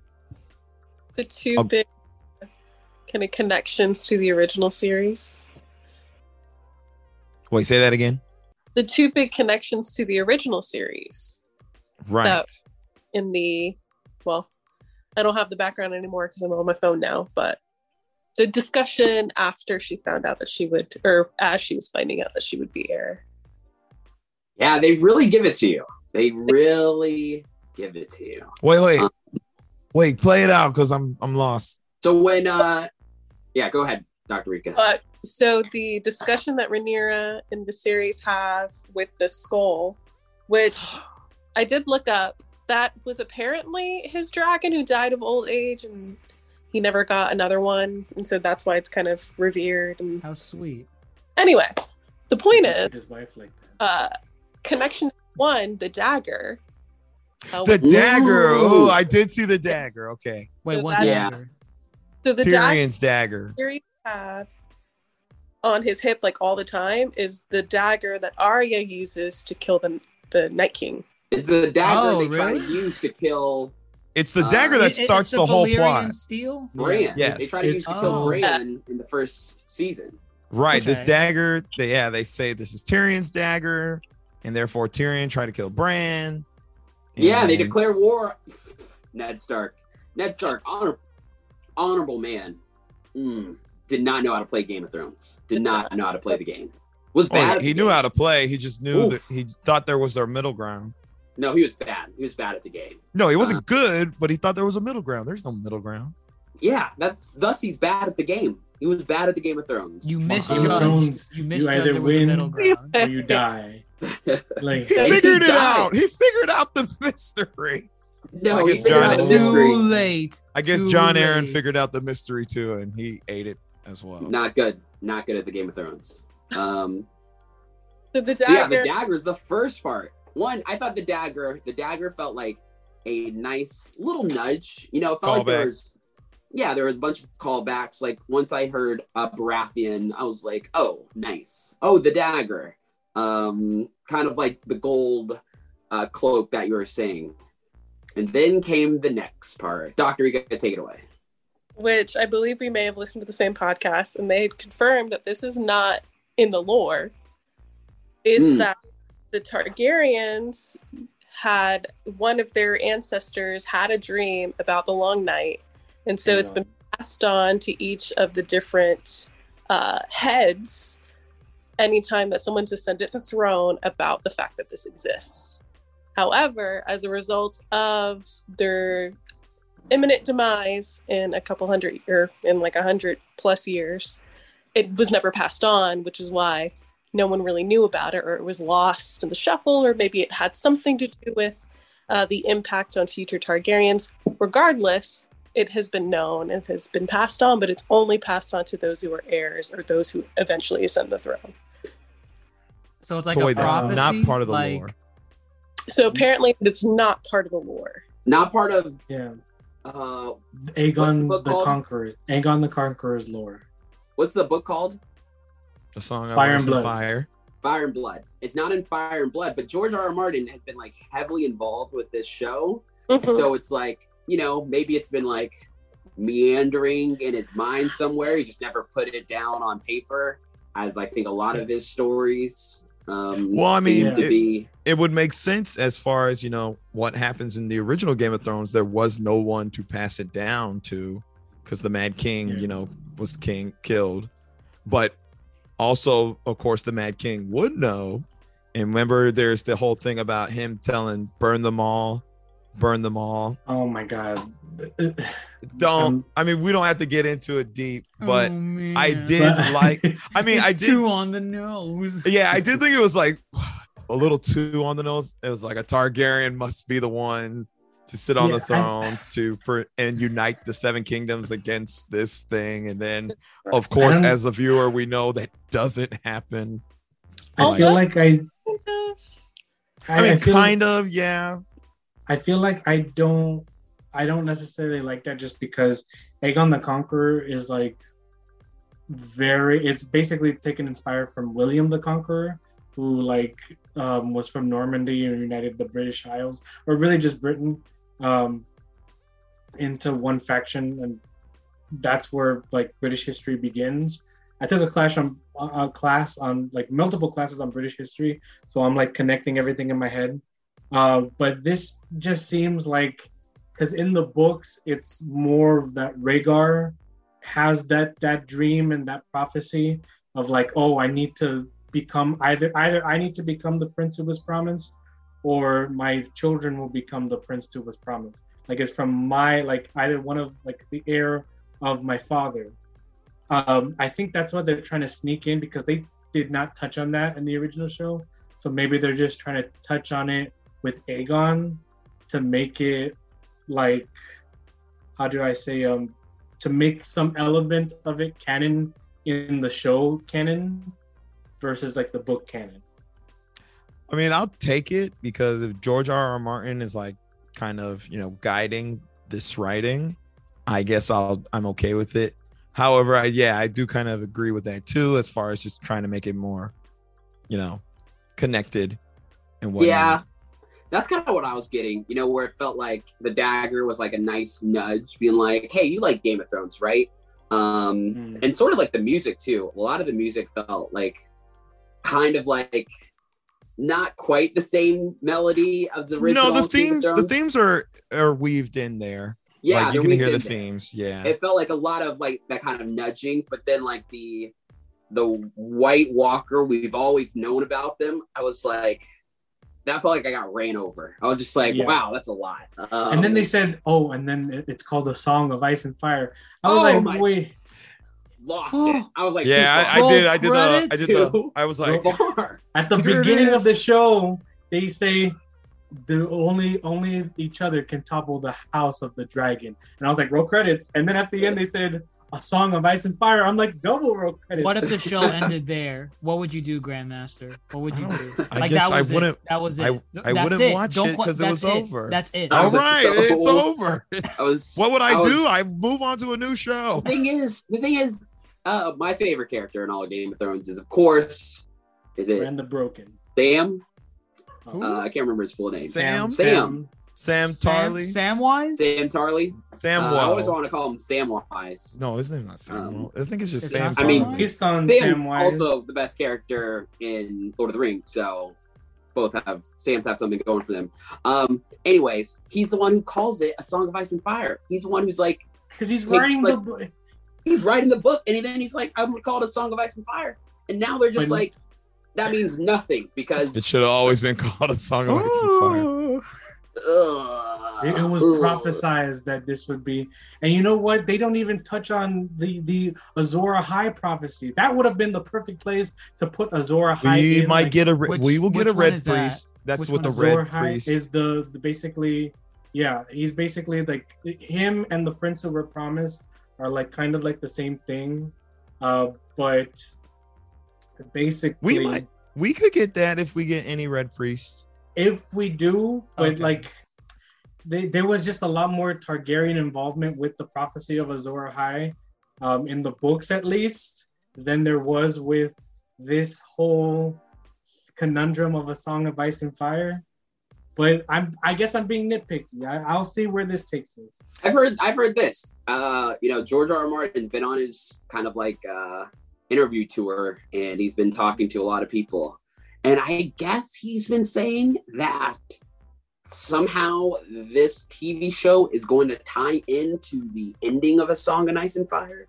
I don't know in what capacity. I don't know if there's going to be like some foreshadowing he's doing in this show that kind of like, you know, hints at what's gonna happen in his final books. But I guess like he's been like mentioning that in a couple of the interviews he's been doing, almost as a way to like kind of promote both. Hey, watch the show. This is gonna matter for like my ending of a Song of Ice and Fire. whenever that may be Yeah, correct. Uh, Never. uh, Just what does that do it. for us, It's never George? happening. Well, I don't know. Hopefully, with um, Elden Ring and this show now launching, he has a little more time No, on his hands. No. Hopefully, he Mhm. doesn't take on any other gigantic, massive projects. Had in the meantime, years. He works on 10 getting those books. Years. but what do you call it he but i was like hearing this this i just had to come to terms with like with my feelings of berserk um just very quickly this may never be finished and i just It's have not. to be okay with that It's because not, he right. he he's very much an oda when it comes to timelines except oda's actually finishing his work he's just like i've been liking writing so much other stuff but people keep hounding me on winds of winter Duh. He's I- not I- getting any younger. Why? He's- Why are people so preoccupied with Wings of Song? Was it Wings of Winter? Wings of Winter. Winds of Winter. Yeah, and the, it's just, it's just like he was. He kind of was like, I'm kind of getting tired of people asking me about Winds of Winter. I'm enjoying what I'm writing right now. You know, he's like, I'm enjoying what I'm writing right now. As a writer, I should just write what I want. I have a feeling he doesn't want to continue the series because of the adaptation of the HBO adaptation. I yeah, kind of. I I get that. And so I he's mean, it's putting, 73 years old. I mean, he he's putting all his younger. efforts into the the prequel and the mythos versus finishing the series. I get it. I get it. Um, well, goodness, we'll see how much uh pull he has here in future episodes. Uh, you know, to wrap things up, I think I'll be tuning in. I like where we're heading. I'm very curious to see what's going on next for Rhaenyra and her comeuppance to the crown. Um, I'm yeah, Game of Thrones is back. Game of Thrones is back. I think uh, it's been, I don't know. I just feel out of all the shows I've been watching as of late, this one has me high key invested. And I, maybe it's because the weekly format and I have to tune in and whatnot. But I don't know. I, yeah, I missed the Game of Thrones storytelling. But those are my final thoughts. Y'all, are you tuning in next week? Prime time, Yeah. nine o'clock. Yeah, for sure. This was low on my totem pole in terms of like uh keeping up with it before watching the premiere episode. Um I felt like it did everything it needed to do and I was going in with a very low bar. I kind of just watched it out of obligation because it was Game of Thrones and I was like, well, let me just watch the first episode and see how it goes. But now I I kind of want to watch the rest. I'm hoping it's not just a really great se- a series premiere and then it just tanks right after that. I hope not. That that's my one fear. Like I feel like if we get a strong episode two, I I, I think we're safe. I I think we're safe. I think at that point it's like okay, they clearly just didn't put all their eggs into episode one. They they have this planned out. You're going to be invested each week. You're going to be having these type of conversations every week. So I think because of that, I, I'll be tuning in uh, weekly. Rings of Power has to find a way to fit in, I guess now. Yeah, Um, similar similar to Dr. Jace. Um I I like ranked like what I was most excited for in this like next wave of fantasy and sci-fi shows, which I said were House of the Dragon, uh, Rings of Power, and Andor.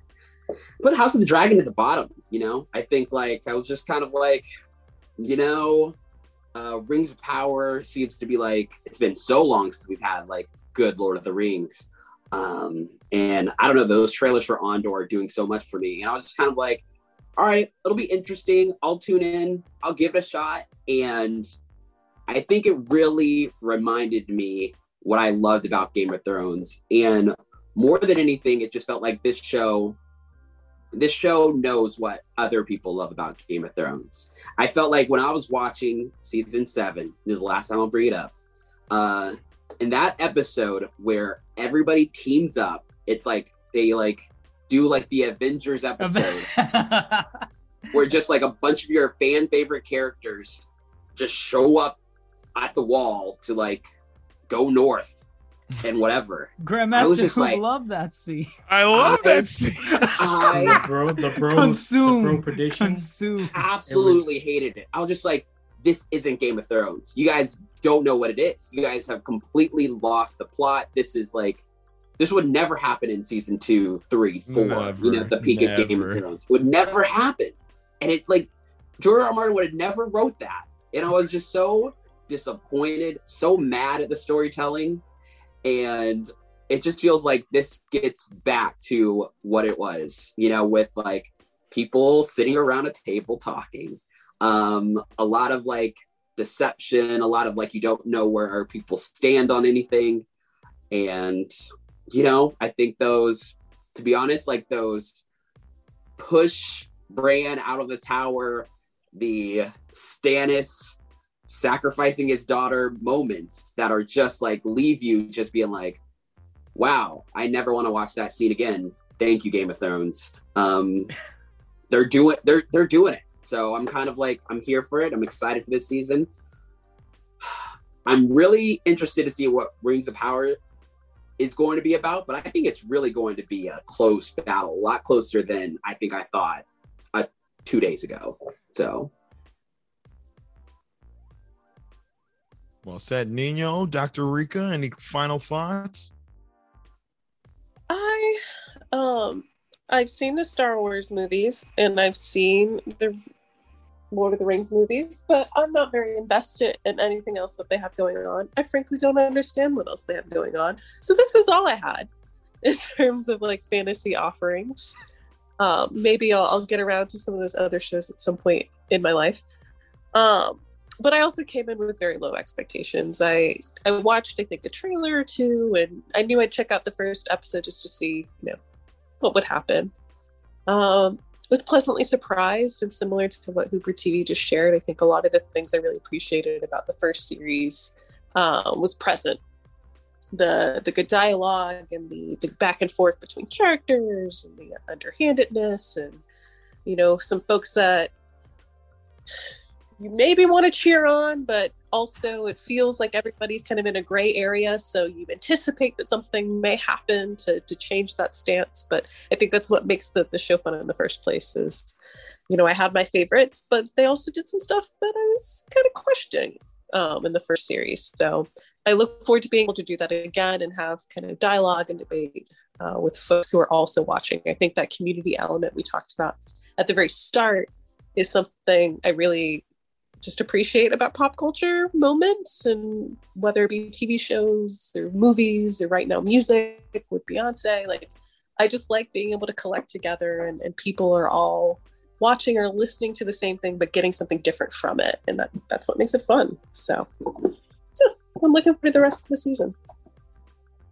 Well said. Well said. Well, mm. I, folks, that was great. Listen, everybody tune in to the Yonko Table. Thank you for listening. Thank you for tuning in to your local podcast stations. Thank you for following us on all social media, including Facebook, Twitter, Instagram, TikTok. And want to see our lovely faces during these conversations, of course, check us out on YouTube. And if you want to join our discourse, please join our Patreon and join our Discord. But hey, that's it on episode one of House of the Dragon. I'm your host, Grandmaster Hoop fellow Yonko, Dr. Jace Attorney. Supernova is Neil Desposado, Dr. Reeka, and Admiral Hooper TV. We had a lot to say. I hope y'all listen. And again, we'll see y'all next week for episode two of House of the Dragon. Y'all take care.